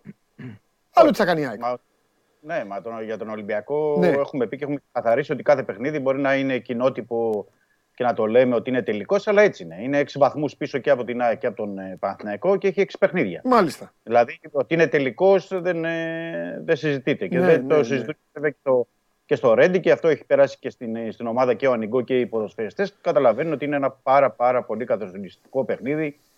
Και γιατί είναι καθοριστικό παιχνίδι για, για πολλά πράγματα σε συνδυασμό δηλαδή και με το παιχνίδι ε, Πάοκ ε, Παναθηναϊκός. Γιατί εδώ ο Ολυμπιακός που κυνηγάει ε, τις δύο πρώτες θέσεις και για το Champions League ξαφνικά μπορεί να βρεθεί και να έχει ζήτημα και με τον ΠΑΟΚ. Ναι. Γι' αυτό το λέω. Δηλαδή Ναι, ε, υπό προϋποθέσεις μπορεί να παιχτεί και η τρίτη θέση που μπορεί να είναι η Europa League αλλά τέλος πάντων ας μείνουμε στο παιχνίδι και αυτά Ναι. θα τα δούμε εν καιρό. Ε, ε, ε, υπάρχουν πάντως απορίες. Γιατί εγώ λέω ότι περί διάθεσης, η οποία είναι καρμπόν ίδια, εννοείται, και ε, συνθήκες οι οποίες έχουν το ίδιο εφαλτήριο, αλλά απ' την άλλη είναι ρε παιδί μου και περίεργες η, η αντιμετώπιση της κάθε ομάδας, Δημήτρη. Δηλαδή, ο Ολυμπιακός ναι, ναι. μπήκε, μπήκε μπούνια. Η ΑΕΚ ήταν σε ένα συνεχές ψάξιμο, το βρήκε λίγο εκεί στο 40, το ξανάχασε μετά τον γκολ που έβαλε. Δεν έχει σημασία, την αφήνουμε την ΑΕΚ. Βάζει γκολ νωρίς ο Ολυμπιακός. Πρόσεξε τώρα. Στο κύπελο, Ναι. βάζει ένα 0 και τι έγινε, πρέπει να συνεχίσει έτσι. Τώρα το βάζει στο πρωτάθλημα. Το ερώτημα είναι τι θα κάνει. Κατάλαβες; Είναι, είναι άλλη ο... Γι' αυτό, γι' αυτό είπε διαφορετική. Γιατί και διαφορετική ήταν και η προσέγγιση δηλαδή, της ΑΕΚ. Δηλαδή σου λέει και το 1-0 που χάνω στην αρχή. Ναι. Οκ, με το 3-0 έχουμε ακόμα, μπορούμε να συνεχίσουμε. Δεν νομίζω στο ότι η ίδιο ΑΕΚ μοτίβο. θέλει να χάνει ένα 0. Νομίζω ότι η ΑΕΚ άλλα ήθελε, Νομίζω αλλά ότι- έκανε. Τέλος πάντων. Τέλος πάντων. Νομίζω Τα το έχουμε πει μάθημα με τον για- Βαγγέλη έτσι κι αλλιώς. Ναι, το μάθημα για τον Ολυμπιακό για μένα, γιατί οκ, ο Ολυμπιακός έχει κερδίσει τα δύο τελευταία παιχνίδια με Ναι. την ΑΕΚ. Θέλει Ναι. τρίτη διαδοχική νίκη, αλλά πρέπει να. α, θα- Λογικά θα το έχουν κάνει, αλλά λέω ότι πρέπει να εστιάσει σε αυτό το πρώτο δεκάλεπτο του δευτέρου ημιχρόνου στο κύπελο, Ναι. όπου η ΑΕΚ του έκανε 4-5 φάσεις ε, και ε, έβαλε και το γκολ αργότερα. Εντάξει, Το θέμα εκεί είναι της ότι ο έκανε όμως Ολυμπιακός- και όλη τη ζημιά στο πρωτάθλημα ο Ολυμπιακός. Ε, γίνονται αυτά. Εντάξει, ναι, αλλά είναι ένα, ένα, ένα θέμα προς, ε, ξέρεις, προς ανάλυση και πώς πρέπει να, να αντιδράσει και ποια ισορροπία πρέπει να έχει ο Ολυμπιακός στην άμυνα και στην επίθεση. Ναι. Γιατί η- η ΑΕΚ, αν δεν κάνω λάθος, που νομίζω δεν κάνω λάθος, έχει δεχτεί ένα γκολ μόνο στα, στα, στα play-off. Είναι πολύ σφιχτή στην, ε, Απ' τον στην Άρη. άμυνα. Από τον Άρη, ναι, και που δεν στήχησε κιόλας δηλαδή. Ε, το, ενώ το ζήτη- ο Ολυμπιακός απ' την άλλη είναι καλύτερος επιθετικά. Δηλαδή βγάζει πιο εύκολα γκολ, ε, έχει την πρώτη επίθεση στο πρωτάθλημα, αλλά θε- πρέπει να βρει ο, ο προπονητής και οι παίκτες αυτή την ισορροπία άμυνα και επίθεσης και κυρίως να αποφευθούν αυτά τα λάθη. Δηλαδή είναι εξωπραγματικό αυτό που συμβαίνει φέτος στον Ολυμπιακό με τα αυτογκολ, με τις λάθος πάσες ε, στο κέντρο της άμυνας και με- σε κάθε παιχνίδι, στα μεγάλα παιχνίδια να, υπά- να ξεκινάει με ένα μειονέκτημα ή αν θα γίνει λάθος ή αν θα γίνει αυτογκολ. Στο, στο συγκεκριμένο παιχνίδι νομίζω πως δεν χωρούν ε, λάθη. Ωραία. Δεν χωρούν, γιατί είναι πολύ κρίσιμο. Για να κάνω πάσα στο φίλο μου τον Βαγγέλη και να ξεκινήσουμε με, με χιούμορ και με χαμόγελο. Σε ρωτάω, απαντάς ναι ή όχι για να πάρει την μπάλα ο Βαγγέλης. Ποιος ήταν τερματοφύλακας του Ολυμπιακού; Πασχαλάκης βέβαια. Βαγγέλη λέγε. Ε, εντάξει, έχει, έχει τα θέματα της. Ο Τσούμπερ, ο Τσούμπερ ξέρει. Έτσι. Έβαλε, έλα, έβαλε, ωραίο γκολ έβαλε. Ωραίο έβαλε, ναι. Ωραίο γκολ έβαλε. Κοίταξε, το, το έχει ακυρωθεί νομίζω και ένα στην Τούμπα με Πασχαλάκη τερματοφύλακα. Ε, Η- δεν- σ- δεν τα σ- πά- πάλι στο όριο. Ναι, ναι, ναι. ναι, ναι. Δεν τα Το θυμάμαι. θυμάμαι Ναι. εγώ. Τέλος πάντων, κοίταξε να δεις. Ο Πασχαλάκης ναι, είναι ένα, ένα θέμα το ότι έχει μια τρομερή παράδοση με την ΑΕΚ. Ε, μου, εντάξει, ήθελα έτσι να ξεκινήσω. Έχουμε να Καλά πούμε έκανε. διάφορα. οκ. Ο- όλα στην μπάλα είναι και αυτό είναι ένα, είναι ένα ζήτημα και αυτό. Γιατί όχι. Ότι δυσκολεύεται η ΑΕΚ να, το, να νικήσει τα παιχνίδια απέναντί του. Είναι ένας πολύ καλός τερματοφύλακα προφανώς. Θεωρώ ότι οι χαμένες ευκαιρίες στο παιχνίδι το πρόσφατο του κυπέλου, ειδικά από τον Καρσία, Ναι. έτσι έτυχαν μελέτης από τον προπονητή. Ε, Έγινε και κουβέντα. Έγινε κουβέντα προφανώς και για τον Πασχαλάκη και για τη γενικότερη ψυχραιμία που πρέπει να έχουν οι παίκτες ΑΕΚ όταν έχουν τέτοιες καθαρές φάσεις. Γιατί αυτό που ξέρω ότι ο προπονητής τους είπε είναι πως διέκρινε μια βιασύνη, μια επιπολαιότητα ίσως, ε, ενδεχομένως και ένα άγχος για να μπει τον γκολ. Και όλα αυτά φυσικά όταν εκτελείς είναι η χειρότερη ε, σύντροφή σου τη στιγμή εκείνη. Ναι, ό,τι, ναι. δεν θες, ό,τι δεν θες ακριβώς. Βέβαια τώρα η λογική λέει Βαγγέλη, δεν ξέρω, εσύ θα μας πει. ε, ο- Η ΑΕΚ ίσως να είναι πιο αγχωμένη από ό,τι στο κύπελο, ε. Δεν νομίζω ότι θα είναι αγχωμένη. Ούτε στο κύπελο εγώ την είδα αγχωμένη. Άλλο, άλλο όχι, το ότι δεν όχι. πήγε- Στο κύπελο δεν ίσα ίσα, πήγε ναι, στο κύπελο δεν το συζητάω. Ε, Ήταν καλά, στο πιεσμένη. κύπελο σίγουρα δεν μπήκε αγχωμένα. Αυτό φάνηκε. Δηλαδή δεν είχε ούτε το δημιουργικό άγχος που πρέπει να έχουν οι ομάδες. Ήταν λίγο δύο λαλούν και τρεις χορεύουν. Ε, αλλά λέω τώρα εντάξει, ρε παιδί μου, στο κύπελο ξέρεις, μπήκε με- μέσα, σου λέει τρία γκολ να φάω. Πάω να φάω. Ε, τώρα όμως εδώ δεν είναι. Δηλαδή εδώ πρέπει να βάλει για να γίνει και. Κοίτα, πίεση υπάρχει. Δεν γίνεται να μην υπάρχει. Ναι. Υπάρχει πίεση. Μα, ε, Αυτό είναι το πρωτάθλημα. Ε, αν θες να το διεκδικήσεις και να το κατακτήσεις, Ναι, έτσι έγινε πρέπει, φέτος. να μάθεις, Σωστά, σωστά. Ναι, πρέπει να μάθεις να ζεις με αυτό. Ε, το ξέρουν όλοι ότι δεν γίνεται διαφορετικά. Μόνο με νίκες. Ναι. Θεωρώ ότι η ομάδα θα μπει με το ίδιο πλάνο που μπαίνει σε κάθε παιχνίδι. Αυτό είναι το, αυτός θα είναι ο σκοπός της. Να πιέσει ψηλά, να κρατήσει εκείνη την μπάλα όσο περισσότερο μπορεί, να κλέψει μπάλες για να βγει στην πλάτη του αντιπάλου. Ό,τι κάνει δηλαδή σε κάθε μάτς δεν έχει διδάξει κάτι άλλο Αλμίδα. Δεν έχει, δεν έχει υπάρξει και προπόνηση που να έχει κάνει κάτι να πεις ότι. Με αυτό είναι πρώτη, Βαγγέλη. Με αυτό Δο- είναι πρώτη. ναι, Τι δοκιμάζω κάτι άλλο. Ναι. Ούτε ως εναλλακτικό, πώς να σου το πω. Δηλαδή, στην αρχή, στο ξεκίνημα της σεζόν, υπήρχε και το 3-5-2. Ναι. Μια σκέψη που με αυτή μπήκε η ΑΕΚ στη σεζόν, εγκαταλείφθηκε γρήγορα, Ναι. δεν ξαναπαρουσιάστηκε μπροστά. Ούτε ως εναλλακτική λύση, θέλω να πω. Ε, ούτε επίσης πάνω στο, στο υπάρχον σύστημα που η ΑΕΚ ακολουθεί, έχει ποτέ ο προπονητής δουλέψει κάτι ε, που να λέει ε, πιο πίσω μέτρα, να αφήσουμε την μπάλα στον αντίπαλο. Δεν υπάρχουν αυτά. Δεν έχουν δουλευτεί ποτέ. Άρα ε, θεωρώ ότι δεν θα τα ζητήσει. Τώρα, αν γίνουν μέσα στο μάτς, ε, δεν σημαίνει ότι είναι σχέδιο. Έτσι. Είναι κάτι που μπορεί να κατακτήσει ο αντίπαλος με, τη- με τη δική του ποιότητα, με Ναι, το ναι, δικό σωστό, του παιχνίδι σωστό, σωστό, και ούτω σωστό. καθεξής. Αλλά το σχέδιο δεν θα είναι αυτό σε καμία περίπτωση. Δηλαδή, αν, πούμε, αν μπει η ΑΕΚ μέσα και έχει μια εικόνα η οποία δεν θα είναι αυτό που περιγράφω τώρα, θα είναι μια ομάδα δηλαδή που θα έχει πάρει μέτρα προς τα πίσω, θα έχει αφήσει τον Ολυμπιακό την μπάλα και ούτω καθεξής, ε, δεδομένα δεν πιστεύω ότι θα είναι εντολή του Αλμέιδα αυτή. Ναι. Και μην ξεχνάμε ότι και η ΑΕΚ νίκη θέλει. Δηλαδή και η Ισοπαλή καλό αποτέλεσμα είναι, δεν είναι κακό. Βεβαίως, έτσι είπα Δεν και είναι εγώ. Το κακό. πιστεύω αυτό. Η Αλλά- ΑΕΚ θέλει νίκη για να πάρει και αέρα, να πάρει και πολλά πράγματα. Μα η νίκη θα σε βάλει. Για- Μιλάμε για το πρωτάθλημα τώρα, έτσι. Ναι, δεν μιλάμε ναι, πια ναι. ότι υπάρχει χώρος και χρόνος για οποιαδήποτε μικρή απώλεια βαθμών ότι θα την βρεις στην Συν πορεία το μπροστά, ότι- θα τους βρεις μπροστά σου. Δεν θα τους Συν- ξαναβρεις. Βέβαια. Συν το ότι το λέω και στους δύο, το λέω και για τον κόσμο. Να μην τους φανεί παράξενο τίποτα. Στο ημίχρονο θα ξέρουν το αποτέλεσμα. Και αυτό Όταν, μετράει, όταν, βέβαια, θα, πολύ. όταν μπουν στο ημίχρονο θα γνωρίζουν το αποτέλεσμα. Μπορεί να δείτε άλλες συμπεριφορές, μπορεί να δείτε οτιδήποτε. Και αυτό πάει πιο πολύ στην ΑΕΚ. Ο Ολυμπιακός δεν έχει. Ο Ολυμπιακός έχει μονόδρομο. Ο Ολυμπιακός πρέπει να κερδίσει. Δεν πάει να έχει λήξει την Τούμπα 8-8, 0-8, 8-0. Δεν έχει άλλο. Η ΑΕΚ όμως, αυτό που λέει ο Βαγγέλης, μπορεί να, αλλάξει, να, να, να υπάρχει μια μεταβολή. Δεν ξέρω Ναι, τι να εντάξει, πω. θα- Ένα σίγουρα ωραίο θα παιχνίδι ακούσουν, είναι. σίγουρα- εγώ, σίγουρα θα εγώ μάθουν. έχω δει πάρα πολλές φορές την ΑΕΚ, σχεδόν όλα τα παιχνίδια. Ε, Δεν θυμάμαι ποιο ε, δεν έχω δει. Ε, επιμένω ότι την καλύτερη ΑΕΚ φετινή την είδα στο Καραϊσκάκης 45 λεπτά όμως. Για μένα αυτή είναι η καλύτερη ΑΕΚ. Δηλαδή έπαθα πλάκα. Δεν άφηνε τον Ολυμπιακό να αλλάξει Δημήτρη τρίτη πάσα. Αλλά ε, έγινε μόνο ένα ημίχρονο, στο οποίο βέβαια θα μπορούσε να είχε βάλει ένα-δύο γκολ. Α, ε, αλλά από Νομίζω- εκεί και πέρα. Τι είπες Νομίζω Βαγγέλη; παντελή, νομίζω παντελή ίδιο ημίχρονο με αυτό είναι και το ημίχρονο στην, ε, στην ΟΠΑ Παρένα. Άσχετα αν η ΑΕΚ χάνει στο δεύτερο. Ίδιο Το ημίχρονο κάνει. πρώτο. Το πρώτο. Το πρώτο φέτος. Το πρωτάθλημα. Ναι, δεν δε μου άρεσε Ένα-τρία. καθόλου. εκεί. Όχι, δεν μου άρεσε. Εκεί άρεσε; ξέρεις τι, θα σου πω. Εκεί είχε μια υπεροχή, ξεκάθαρη, και ήταν, ίσχυε το λάδι-λάδι τηγανίτα τίποτα. Εδώ θα μου πεις. τρεις- και τρεις Και πού κλασικές ήταν η ευκαιρίες. τηγανίτα στο Καραϊσκάκης; Δεν είναι το ίδιο. Στο Καραϊσκάκης προκάλεσε τρόμο στο πρώτο ημίχρονο. Δηλαδή ήταν Ε, Εγώ τα ίδια εκοφαντικοί, μας δεν ξέρω τώρα είδα, πόσοι Ολυμπιακοί μας βλέπουν, μπορεί να το στείλουν. Δεν, νομι- δεν το συγκρίνω αυτό. Δηλαδή ήταν τρομερό πρώτο ημίχρονο. Αυτό. Α, αυτή είναι η καλύτερη ΑΕΚ που έχω δει εγώ. Δική μου γνώμη όμως. Ναι, ναι, εντάξει. Δική μου, έτσι. σεβαστό. Μπορεί κάποιος να πει: Όχι, Παντελή ήταν με τον Πανετολικό. Όχι, ήταν με τον Μπάο. Κάτι, οτιδήποτε. Για μένα ήταν αυτή. Για να δούμε. Απ' την άλλη, βέβαια, από τότε μετά δεν. Δεν- Είναι αυτό το, αυτό το ζευγάρι για την ΑΕΚ είναι ο, ε, ε, πώς να σου το πω, είναι ο, ο κρυπτονίτης της Ολυμπιακός. Είναι αυτό το πράγμα, είναι κάτι πρέπει, δηλαδή για, για να πάρει το πρωτάθλημα η ΑΕΚ πρέπει να κάνει κάτι με τον Ολυμπιακό. Ε, στο είχα πει και με τα παραδείγματα αυτά. Ναι, έχεις δίκιο. Εντάξει, έχεις Είναι, δίκιο. είναι μια, ε, τα, Έχεις τα δίκιο. φέρνει έτσι η ιστορία που πρέπει, ναι. Ναι. Όπως και το 18, όπως και άλλα χρόνια. Ε, Ναι. Πράγματι είναι ένα παιχνίδι πολύ καθοριστικό. Ναι. Θα δούμε τώρα. Ναι. Αν θα αντέξει η ομάδα και με- με τι ψυχολογία θα είναι και πόσο θα επηρεάσει και η απο- απώλεια του Αραούχου. Ξαναλέω, όχι τόσο αγωνιστικά. Εγώ δεν μένω τόσο σε αυτό όσο ναι. στο δέσιμο της ομάδας και σε όλα αυτά που προσφέρει ε, πέραν ε, αυτών που βλέπουμε. Έτσι, τις πάσεις, τα τρεξίματα, τις αντοχές του, τα μαρκαρίσματα, ό,τι κάνει, τις assist, τα γκολ του. Ε, Είναι και μια μορφή μέσα στο γήπεδο η οποία δύσκολα, δύσκολα την αντικαθιστάς. ναι. Ε, να σου πω Περιμένω τώρα, να δω. Και εγώ. Όλοι, όλοι έχουμε μια. Πώς να σου το πω, η ΑΕΚ αυτή τη στιγμή για μένα είναι ένα ένιγμα. γιατί έλα εδώ να το λύσουμε μαζί. Χωρίς τον Αραούχο. Ε, Ε, πραγματικά εντάξει, θέλω τώρα να τι, τη να, δω. τι Θέλω έγινε, να τη δω. ε, έτσι θα φέρει ζωή, αυτό είναι το άθλημα. Ναι, μα, σίγουρα. Δεν το, δεν το λέω σαν δικαιολογία. Ναι. Λέω είναι ένιγμα. Δεν λέω ότι ο Σόνι και καλά πρέπει να πάει άσχημα αυτό. Ναι.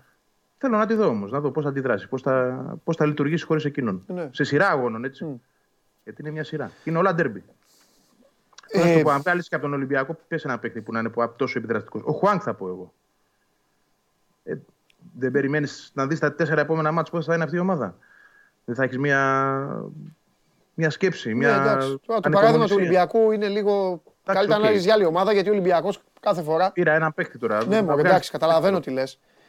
Γιατί δεν νομίζω ότι και π.χ. τέτοιο παίχτη, σα- σαν τον Χουάν και σαν τον Αραούχο, δεν μπορώ εγώ να βρω στον ε, Πάο και στον Παναθηναϊκό.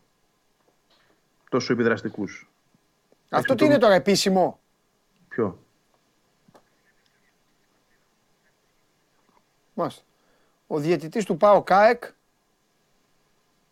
Του πρώτου μάτς, το 2-0, ναι. Α, Έχει- το ξέρεις. Ε, μου το Ναι, έφερε ναι, τώρα ναι, να δεν ήξερα γιατί λες. Ναι, ναι, ναι. Μίλησε στην Νορβηγία και είπε ότι δέχθηκε μ, απειλητικά μηνύματα στο κινητό του από οπαδούς. Ναι. Δηλαδή τι μηνύματα, SMS τώρα ή αυτά που γράφουν στα social και αυτά. Τέλος πάντων. Έλα στην Αθήνα, μπου. Social, social ανώνυμα νομίζω. Ναι, και, ε, ανώνυμα social. Εντάξει, δεν ασχολούμαι με αυτά, συγγνώμη. Εντάξει, εγώ. Εδώ, δεν- εδώ δεν αφήνω, γράφει- εδώ μιλάμε εμείς και λέμε με τα ανώνυμα social. Γράφει Δηλαδή, ο από διαιτητής- κάτω original 21, αλλά τώρα σου ξαναλέω. Όχι, είναι όχι, ανώνυμα δεν, συγγνώμη, social. εγώ δεν απέχω. Μπορώ και εγώ Προσωπική και μου εσύ τέτοια. και οποιοδήποτε να το κάνει. Ακριβώς, όχι, όχι, όχι. Σας παρακαλώ. Να βγει εδώ ο Χριστοφιδέλης και να πει: Δέχθηκα απειλητικό μήνυμα από τον Παντελή Διαμαντόπουλο και μου είπε αυτό και αυτό. Να πούμε να το διαβάσουμε. Ή μου στείλαν SMS και αυτά. Τώρα στα social, εδώ λέει είναι για μας. Ο άλλος βάζει φωτογραφία του Ντόναλτ και λέει τέτοιο. Και άμα σε δεις στον δρόμο, λέει Βαγγέλη, έλα ρε Βαγγέλη, μια φωτογραφία. Άσε τώρα. Λοιπόν, πάμε. Συνεχίζουμε. Ε, συγγνώμη. Ε, ε, Πινέδα λες, τι λες τώρα εσύ, Πινέδα ή Ζούμπερ; Ε, η δοκιμή, αυτή που είδαμε τουλάχιστον, Ναι. γιατί τις άλλες δεν τις έχουμε δει, λέει Ζούμπερ. Πάντως ο Πινέδα, ε, ωραία πάσα είναι αυτή. Ναι. Ε, ο Πινέδα είναι ο άνθρωπος που θα κρίνει τη μεσοεπιθετική γραμμή. Ναι. Τη θέση του βασικά. Πού θα παίξει. Γιατί ο Πινέδα έχει δοκιμαστεί στον άξονα. Στον άξονα εννοώ με έναν εκ των Σιμάνσκι Γιόνσον. Ναι. Αν πάει ο προπονητής να αφήσει έναν εκ των δύο στον πάγκο. Έχει δοκιμαστεί αριστερά αντί του Κατσίνοβιτς. Και στο ρόλο του Αραούχο πίσω από τον Καρσία που φαβορεί ο Τσούμπερ. Α, αλλά από, πού, από το πού συγγνώμη, θα παίξει ο Πινέδα θα εξαρτηθεί ποιοι θα είναι οι άλλοι. Γιατί αν Ναι. πάει π.χ. αριστερά, μένει έξω ο Γκατσίνοβιτς. Αν πάει πίσω από τον Καρσία, μένει έξω ο Τσούμπερ. Σωστό. Αν, αν πάει στον άξονα, μένει έξω ένας εκ του Σιμάνσκι ή Γιόνσον. Άρα η θέση του Πινέδα θα καθορίσει και τη, την 11 σε μεγάλο βαθμό. Λες να αφήσει έξω τον Γιόνσον. Το Σιμάνσκι τώρα με συμβόλαιο και με όλα αυτά σήμερα ξύπνησα και έχω δει παντού μια Σιμανσκιάδα την οποία την άξιζε το Ε, παιδί. εντάξει, ναι. Δεν νομίζω. Εγώ, εγώ πιστεύω Σιμάνσκι ή Α, Γιόνσον. δεν τον Πιστεύω. αφήνεις έξω το Σιμάνσκι λοιπόν. Με τέτοιο μπιζάρισμα κιόλας που του κάνεις δύο μέρες πριν το μάτς. Ε, Σιμάνσκι Γιόνσον δεν το σπάει. Έχει και το Χουάνκ στο κεφάλι Λογικά, του. Σε ναι. περίπτωση που βάλει και το φορτούνι κάποια στιγμή. Αλλά ακόμη και το Βαλμπουενά, γιατί ο Βαλμπουενά τα, τα πολεμάει όλα. Ε, τους θέλεις αυτούς τους δύο μαζί παρεούλα. Και εμβυλά εκεί, μάχες. Ναι, απ' τη μία τώρα, ναι, απ' τη μία ο Πινέδα είναι, είναι, είναι Είναι μεταφορά, πατάει περιοχή, απειλεί, κάνει πράγματα. Είναι Και πιο μαρκάρει. κοντά. Ο Πινέδα Τα είναι δίνει. πιο κοντά στον Αράουχο. Πιο κοντά στον Αράουχο στον πόλεμο. Ο Τζούμπερ όμως έχει ένα momentum φοβερό, ρε παιδάκι μου, και συνέχεια ναι. κάτι γίνεται και, και μένει στην απέξω. Πρέπει να ζυγίσει πολλά, γι' αυτό είναι ο προπονητής. Ναι. Από την άλλη, σου λέω, αν το βάλει και αριστερά, μετά χάνει τον Κατσίνοβιτς. Δεν μπορεί να παίξει ο Κατσίνοβιτς. Γιατί ένα, ένα ρόλο έχει. Αριστερά να βάλει τον Πινέδα ή Ναι. τον Κατσίνοβιτς. Εκεί θα σκεφτεί το Ροντινέι. Εκεί θα σκεφτεί το Ροντινέι ο Αλμέιδα και θα αποφασίσει. Δεν θα σκεφτεί την ομάδα του. Για να δούμε. Ωραία, Αυτό ωραία, λέω ότι ωραία. είναι Τι ο ωραίο είναι παίκτης το κλειδί ποδόσφαιρο. για την δεκάδα. Ναι. Ωραία είναι αυτά. Τι γέλας κύριε Στοφιδέλη.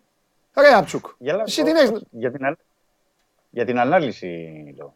Εσύ δεν Είναι- χρειάζεται ανάλυση. Σισε, σισε μπα.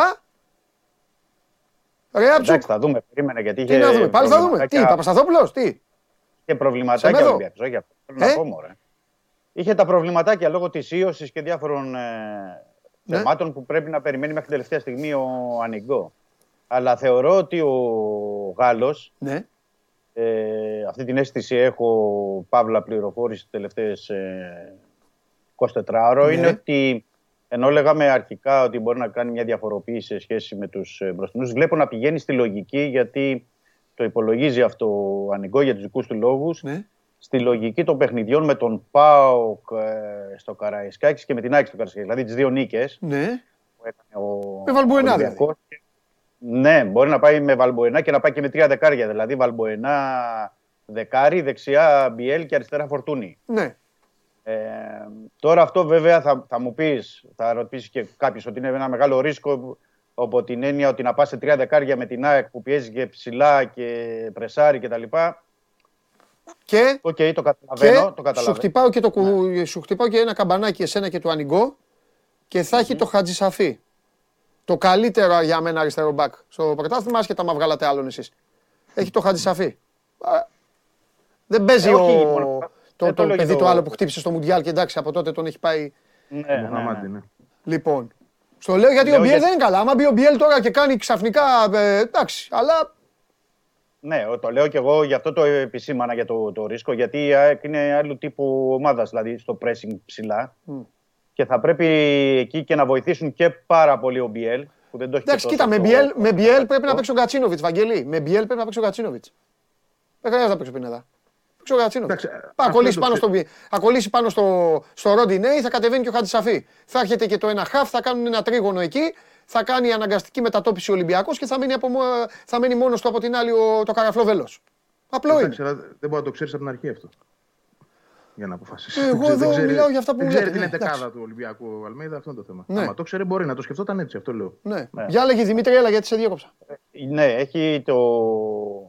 ένα σκεπτικό ανοιγό και δεν το αλλάζει και το έχει κάνει όλες αυτές τις εβδομάδες. Όπως έχω πει, δεν ε, ε, αποτυπώνει την ενδεκάδα του ούτε σε προπονήσεις, ούτε που δεν... Μόνο δύο ώρες πριν το παιχνίδι το λέει στους παίκτες. Δηλαδή δοκιμάζει διάφορα σχήματα σε όλη την, την εβδομάδα και δεν το κάνει. Είναι από τους προπονητές που δεν θέλει ε, να φανερώνουν ούτε καν στους παίκτες την ε, ενδεκάδα. Οκ, απλά η αίσθηση που υπάρχει είναι αυτή ότι μπορεί να πάει και ότι μάλλον θα πάει με τα τρία δεκάρια, μάλλον. Οκ. Επαναλαμβάνω, με τον Μπακαμπού στην κορυφή.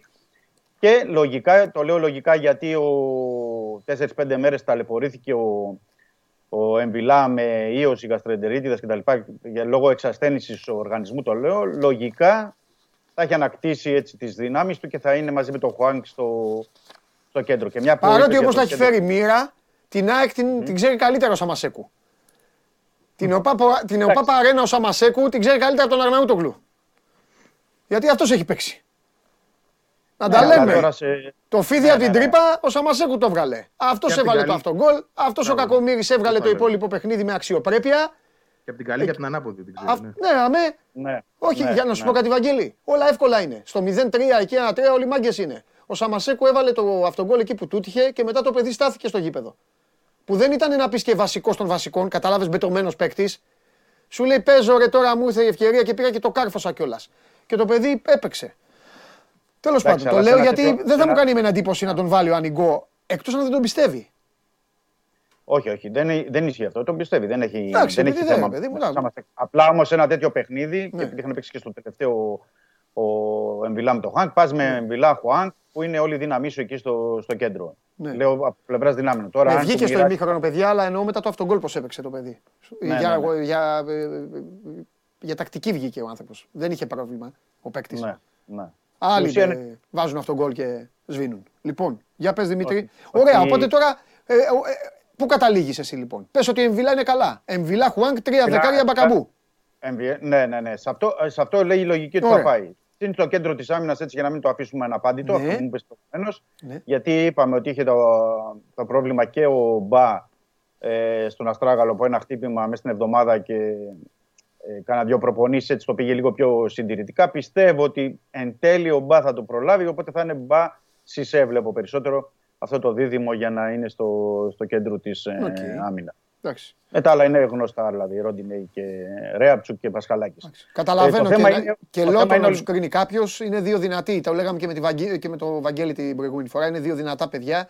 Και ο Λιβάη Γκαρσία, ο οποίος είναι θορυκτό τύπος, φέτος πρέπει να αντιμετωπίζεται και με δύναμη. Δεν φτάνει μόνο η οξυδέρκεια και το, και το κόλπο και αυτά. Ε, Πάει σαν τζαρτζαρίσματα ο Λιβάη Γκαρσία, δεν μασάει πουθενά και εκτελεί με τη μία. Ναι. Χρειάζεται τέτοιο, τέτοια αντιμετώπιση. Τέλος πάντων. Και, και έχει κάνει και ήδη ανάλυση ο Ανιγκό, πρέπει να πω, Ναι. και για τον ο Λιβάη Γκαρσία και για τον ε, Τσούμπερ και για όλους τους παίκτες που έρχονται από πίσω από την πίσω Μάλιστα. γραμμή της ε, της ΑΕΚ. Οκ, σήμερα απλά θα περιμένουμε να δούμε γιατί είναι 6 ώρα την προπόνηση σήμερα. Παρασκευή. Αν και συνήθως η Παρασκευή της κάνει νωρίς, τώρα θέλει να την κάνει απόγευμα ο Ανιγκό. Έχει και την αυριανή προπόνηση, οπότε θα είμαστε πιο σίγουροι μετά την αυριανή προπόνηση για να δούμε περισσότερο για το σχήμα. Μάλιστα. Ε, και για όλα αυτά τα προβλήματα που είπαμε, θέμα ανάκτησης δυνάμεων από ιώσεις, γιατί είχε αρκετές ιώσει ο Ολυμπιακός το τελευταίο διάστημα. Ε, αυτά στα αγωνιστικά. Ωραία. Δεν έχει Περίμενε κάτι τώρα. Περίμενε, περίμενε. ιδιαίτερο. περίμενε. τι, Μόνοι μας μιλάμε. Βαγγέλη, πίσω ποιος θα έχει; Στο κέντρο της άμυνας εννοώ. Τα δεξιά-αριστερά. Μου, μου κουντί βίντα. Μου κοντιβίνε. Βίντα, ναι. Εντάξει, με αυτούς θα πάει τώρα, δεν έχει λόγο. Παίξανε και, έπαιξε και ο Μουκουντής στο προηγούμενο παιχνίδι. Ο Βίντα είναι καλά. Ε, με αυτούς. Ε, Εντάξει. δεξιά προφανώς ο Ρότα δεν υπάρχει άλλη επιλογή. Ο Σιντιμπέ είναι εκτός. Και Χατζησαφή επίσης δεν υπάρχει άλλη επιλογή γιατί ο Μοχαμάντη και που γύρισε πάλι τραυματίας είναι τις τελευταίες δύο-τρεις μέρες. Μάλιστα. Οπότε μετρημένα κουκιά είναι η άμυνα της ΑΕΚ. Είναι, είναι η άμυνα που έβγαλε βέβαια τη σεζόν φέτος. Ναι. Αθανασιάδης, Χατζησαφή, Ρότα, Μουκουντί, Βίντα. Οκ. Εντάξει. Ωραία. Ε, Πες το Δημήτρη. Όχι, θέλω να. να Ρωτάνε πω για τα προπονητή εισιτήρια εδώ. που είναι- Α, OK, OK. Νόμιζα ότι είχαμε μείνει στο αγωνιστικό ακόμα. Να Όχι, πω αφού και είπες για ότι το- τελείωσε το αγωνιστικό. Γι' αυτό σε διέκοψε για να τελειώσει και ο Βαγγέλης. Ναι, ναι, όχι. Θέλω να πω για τα εισιτήρια, επειδή ρωτάει και ο κόσμος και αρκετοί τι προπόληση και τι εισιτήρια έχουν απομείνει. Είναι πάνω από 25.000 η προπόληση. Λογικά θα είναι γεμάτο το γήπεδο. Υπάρχει σημερινή, αυριανή και η μεθαυριανή ημέρα, οπότε λογικά θα είναι γεμάτο. Έτσι κι αλλιώς είναι και ένα παιχνίδι ε, που είναι ε, τελικός για τον Ολυμπιακό, όπως είπαμε, και είναι και ένα παιχνίδι που σκέφτονται στον Ολυμπιακό ότι αν το κερδίσουν μπορούν να βάλουν και έξτρα πίεση στην ΑΕΚ, με την έννοια ότι θα μειωθεί στους τρεις βαθμούς η διαφορά. Και αν δεν κάνω λάθος, την επόμενη, το επόμενο αγωνιστική νομίζω παίζει ΑΕΚ ε, ΠΑΟ. Ε, Ναι. Νομίζω είναι το παιχνίδι. Ναι, και μετά Παναθηναϊκός Οπότε, ΑΕΚ. Ναι, απλά το ΑΕΚ ΠΑΟ ξέρεις, αν πάει η διαφορά στους τρεις βαθμούς με την ΑΕΚ, η ΑΕΚ θα έχει κι άλλο, άλλη πίεση στο μάτς με τον ΠΑΟ, θα πρέπει και εκεί να το κερδίσει οπωσδήποτε. Ξέρεις, αγωνιστική αγωνιστική πάνε με τον Ολυμπιακό, το έχω πει. Ε, μπορεί καλά, να και οι είναι άλλοι πώς κουραστικός. πάνε. Εννοείται, ναι, έτσι είναι. Εντάξει, απλά οι άλλοι όμως έχουν και το, το πλεονέκτημα αυτή τη στιγμή. Δεν είναι στη θέση που είναι ο Ολυμπιακός. Ε, τι πλεονέκτημα Ε, έχουν, ρε το Δημήτρη. Ο χάντικα- καθένας κοιτά το δικό του, τους ρώτησες. Για πρωτάθλημα πάνε. Δύο πρώτοι είναι και προσπαθεί ο ένας να δει που θα Ναι. φαγωθεί ο άλλος. Εδώ βγαίνει Ναι, ο Τζομπάνογλου απλά και, έχει- και σου λέει στόχος είναι Ναι, και η απλά- δεύτερη θέση και αυτά. Ο Α, καθένας α, α, έχει το δικό του, ναι. εντάξει. Ναι, ναι, απλά δεν είναι στην ίδια θέση γιατί έχει handicap 6 βαθμών ο Ολυμπιακός. Δεν είναι το ίδιο. Είναι, Δηλαδή, αλλά η σου ΑΕΚ λέω, ο μπορεί να- καθένας έχει έναν άλλο στόχο. Και οι άλλοι στόχο έχουν.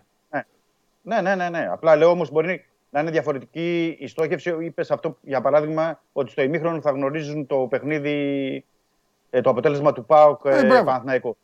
Οπότε η ΑΕΚ μπορεί να. Πήγαινε εσύ στα να κάνει- αποδητήρια της ΑΕΚ λοιπόν, όταν μπουν μέσα και πούνε έλα παιδιά τελείωσε 0-1 και το, στο Καραϊσκάκι είναι 1-0 ή 0-0, μπες στα αποδητήρια της ΑΕΚ και μίλα. Όχι, απλά λέω όμως θα είναι δια... διαφορετική διαχείριση αν κερδίζει, έχει κερδίσει ο ΠΑΟΚ. Λέω εγώ για παράδειγμα. Δεν ξέρω. Θα τα Δεν δούμε ξέρω. αυτά. Τώρα, Ε, Μόνος αυτά ακριβώς. είναι- Παιχνίδι, παιχνίδι είναι για όλους λοιπόν. Ημίχρονο, ημίχρονο είναι για όλους. Ναι, ναι, ναι. Ωραία. Έχουμε τίποτα άλλο, Θέμα παιδιά, κανένα με τον κουτσομπολιό; προπονητή. Σιμάνσκι, πόσα θέμα χρόνια με τον τώρα, προπονητή. ε, Βαγγέλη, να πούμε ένα μπράβο και εμείς από εδώ. Μπράβο στο παιδί, γιατί δεν του χαρίστηκε τίποτα. Μπράβο Ε, στο στο- παιδί, γιατί πέρυσι τέτοιο καιρό ο Αρναούτογλου τον είχε. ε, τον έβλεπε και δεν τον έβλεπε και κάτι όταν να μην του χυμίξει. Όχι, αυτόν καθόλου ίσα. Εντάξει, ίσα, δεν Βαγγέλη θυμάσαι. μου. Εντάξει, Δεν Βαγγέλη μου. θυμάσαι καλά. Αυτόν όχι. Άλλους ναι. Όχι, Ναι. αυτός ήταν πάντα, πάντα συμπάθειά μου. Και εκτιμούσα πάντα ότι προσπαθούσε πάρα πολύ στο βαθμό που μπορούσε. Ναι. Δεν τον βοηθούσε η ομάδα. Αυτός πραγματικά ήταν θύμα της ομάδας. Ναι. Γιατί δεν είναι παίκτης ο οποίος θα σου κάνει το, το κάτι τρομερό, το κάτι ε, παραπάνω όσον αφορά τη δημιουργία. Αλλά αν τον βάλεις σε ένα σύνολο όπως τώρα, το οποίο δουλεύει καλά, νομίζω κάνει διαφορά. ναι. Τα τρεξίματά του, ανασταλτικά κυρίως. Και με την ψυχραιμία του, με τις πάσει του. Έως το 27 θα είναι στην ΑΕΚ. Ε, έλεγε το συμβόλαιο του το επόμενο καλοκαίρι. Α, ε, Ε, πήρε τελείωσε Μια, ναι, ναι, πήρε μια Κόνσκι γενναία έγινε. επέκταση. Εστερχάζη Και καλά έγινε. χρήματα. Σάντμπερκ, καλά Καστερχάζη, ο Ναι, Κόνσκι. είναι, και είναι τέτοια. ήδη πολλά χρόνια στην ΑΕΚ. Εντάξει. Είναι από το 20 νομίζω. Πάμε για. Αν μείνει στην ΑΕΚ, πάμε για 7 ετία. Ε, ναι, τελείω. Εντάξει. Τρομερό. Επόμενος είναι ο Λιβάη. Ναι. Βέβαια, ο Λιβάη έχει μέχρι το 24 συμβόλαιο, γι' αυτό, ε, μέχρι το 25 συγγνώμη, συμβόλαιο, γι' αυτό και δεν είναι τόσο ε, επίγουσα η κατάσταση. Αλλά και πάλι η ΑΕΚ θέλει να, τη, να την επεκτείνει και αυτή τη συνεργασία. Αλλά μ, για το Λιβάη γενικά πιστεύω θα έχουμε ένα θερμό καλοκαίρι, γιατί τον παρακολουθούν και πολλές ομάδες. Έτσι, ε, μπορεί κάτι να προκύψει. Ήδη έχουν υπάρξει κρούσεις. Ήδη ξέρει η ΑΕΚ ότι τον παρακολουθούν ομάδες, ενώ έρχονται και εκπρόσωποι τους στην ΟΠΑΠΑΡΕΝΑ. Ε, αλλά η πρόθεση της ΑΕΚ είναι να επεκτείνει τη συνεργασία. Βέβαια, εδώ είναι λίγο περίπλοκο το θέμα λόγω του ότι υπάρχει μια, ένα, μια είδους συνδιοκτησία. Η ΑΕΚ έχει το 60% θυμίζω και η Μπεϊτάρ Ιερουσαλήμ έχει το άλλο 40%. Άρα πρέπει να συμφωνήσουν κάπου και τα δύο μέρη. Έτσι. Ή κάπως η ΑΕΚ να εξαγοράσει το ποσοστό το άλλο για να τον πουλήσει πιο ακριβά. Ξέρεις, είναι λίγο η κατάσταση αυτή τη στιγμή περίπλοκη για ενδεχόμενη πώληση. Για επέκταση, όχι και τόσο. Εγώ ένα όνομα περιμένω να δω. Τι θα γίνει. Για πες. Πινέδα. Τίποτα. Εντάξει, αυτό, αυτό είναι μεγάλη ιστορία. 21, Αξίζει Να την 21, αναλύσουμε σε μια εκπομπή. Ναι. 21 Απριλίου. Το λέω. 21 Απριλίου. Πινέδα. Για να δούμε. Δημήτρη λέγε, έχουμε τίποτα Δεν είναι άλλο. μάχη η ΑΕΚ. Δεν είναι μάχη η ΑΕΚ, αυτό μπορώ να σου πω. Για- για την Ε, Ελλάδα. καλά, εννοείται, ρε, ε, Βαγγέλη. Δεν είναι απλό όμως. Αλλά θα τη δώσει τη Καθόλου. μάχη. Καθόλου. Για λέγε Δημήτρη. Για τον ε, Ολυμπιακό δεν υπάρχει κάποια εξέλιξη ό,τι αφορά τον ε, ε, προπονητή, το θέμα του προπονητή. Μάλιστα. Όχι ότι δεν συνεχίζονται οι επαφές. Συνεχίζονται οι επαφές, αλλά θε- έχουν κάνει ένα focus και λογικό είναι αυτός στον Ολυμπιακός στο ντέρμπι με την ΑΕΚ. Γιατί προέχει αυτό το αγωνιστικό. Συνεχίζονται οι επαφές, διάφοροι προπονητές, διαπραγματεύσεις. Οκ. Θα μπορούμε να τα πούμε από την επόμενη εβδομάδα. Αυτοί εδώ έχουν Μετά- αφήσει τον Γκατούζο και έχουν πιάσει τον Πίρλο τώρα. Εγώ στα λέω. Σου λέω τι κάνουν αυτοί εδώ. Οι τύποι Ναι, εδώ. ναι, ναι, κατάλαβα. κατάλαβα, κατάλαβα. Ε, είναι, έχουν πολλά ονόματα, τέλος πάντων. Εντάξει, Να Δημήτρη. μην μου. μπούμε σε αυτή τη διαδικασία, σε αυτή τη διαδικασία γιατί ξέρουμε κάποια πράγματα που έχουν γίνει με συγκεκριμένους προπονητές, οπότε να δούμε πώς θα κυλήσουν. Θέλω να πω μόνο για το θέμα του προπονητή ότι θα πρέπει να περιμένουμε κανένα δεκαπενθήμερο. Ε, εκεί το βλέπω για να μπορούμε να, έτσι, να είμαστε πιο σαφείς και να μπορούμε να πούμε κάποια πράγματα. Και παράλληλα γίνονται, μια που είπε και ο Βαγγέλης προηγουμένως, ε, ζυμώσεις, ε, συζητήσεις κτλ. για τα συμβόλαια, έτσι. Και για τον ε, Μπακαμπού και για τον ε, Εμβιλά και, και για άλλους παίκτες. Και για Έλληνες παίκτες. Ε, εννοώ ο Μασούρας, που γίνονται συζητήσεις για την επέκταση του συμβολέου, του Ανδρούτσος, του Εντάξει. Ντόι. Λοιπόν, Είμαστε σε αυτή τη διαδικασία. τα λέμε τη Δευτέρα, παιδιά. Φιλιά πολλά. Γεια χαρά. Τα Καλό λέμε. Σαββατοκύριακο. Καλό Καλό Να είσαι Σαββατοκύριακο καλά. σε όλους. Εντάξει, παιδιά, εδώ Γκατούζο, Πύρλο. Βάλτε Μαλντίνη μετά. Ε, Ράικαρτ Γκούλιτ, Φαντμπάστεν. Ε, Μασάρο. Τι άλλο. Θα βάλουμε ε, όλη την 24 της Μίλαν. Κλάρεν Ζέντορφ που γράφει ένας. Τώρα τα υπόλοιπα. Λοιπόν, ωραία είναι αυτά. Σας ευχαριστώ πάρα πολύ για την α, παρέα που μου κάνατε όλη αυτή την εβδομάδα, τα μεσημέρια και το απογευματάκι της Τετάρτης. Γι' αυτό εγώ εδώ με τα παιδιά τα δύο θα σας προσέξουμε. Λοιπόν, τα ξαναλέμε. Το βράδυ 11 η ώρα εκεί, 11 και θα τα πούμε στον Αντένα. Game Night Late με το Θέμη και τον Παντελή. Και μαζί σας, όσοι γουστάρετε. Και όσοι δεν πάτε έξω να κάνετε βολτίτσα. Βολτίτσες, βολτίτσες όμως να κάνετε, να μην ασχολείστε μόνο με, με, με τις μπάλες και με όλα αυτά. Εντάξει, δεν βλέπετε τι γίνεται. Οπότε καλή όρεξη πάνω απ' όλα και να προσέχετε και τα λέμε. Και Κυριακή Game Night. Τέλος πάντων, θα τα μαθαίνετε. Κρυφό δεν μένει τίποτα. Φιλιά πολλά.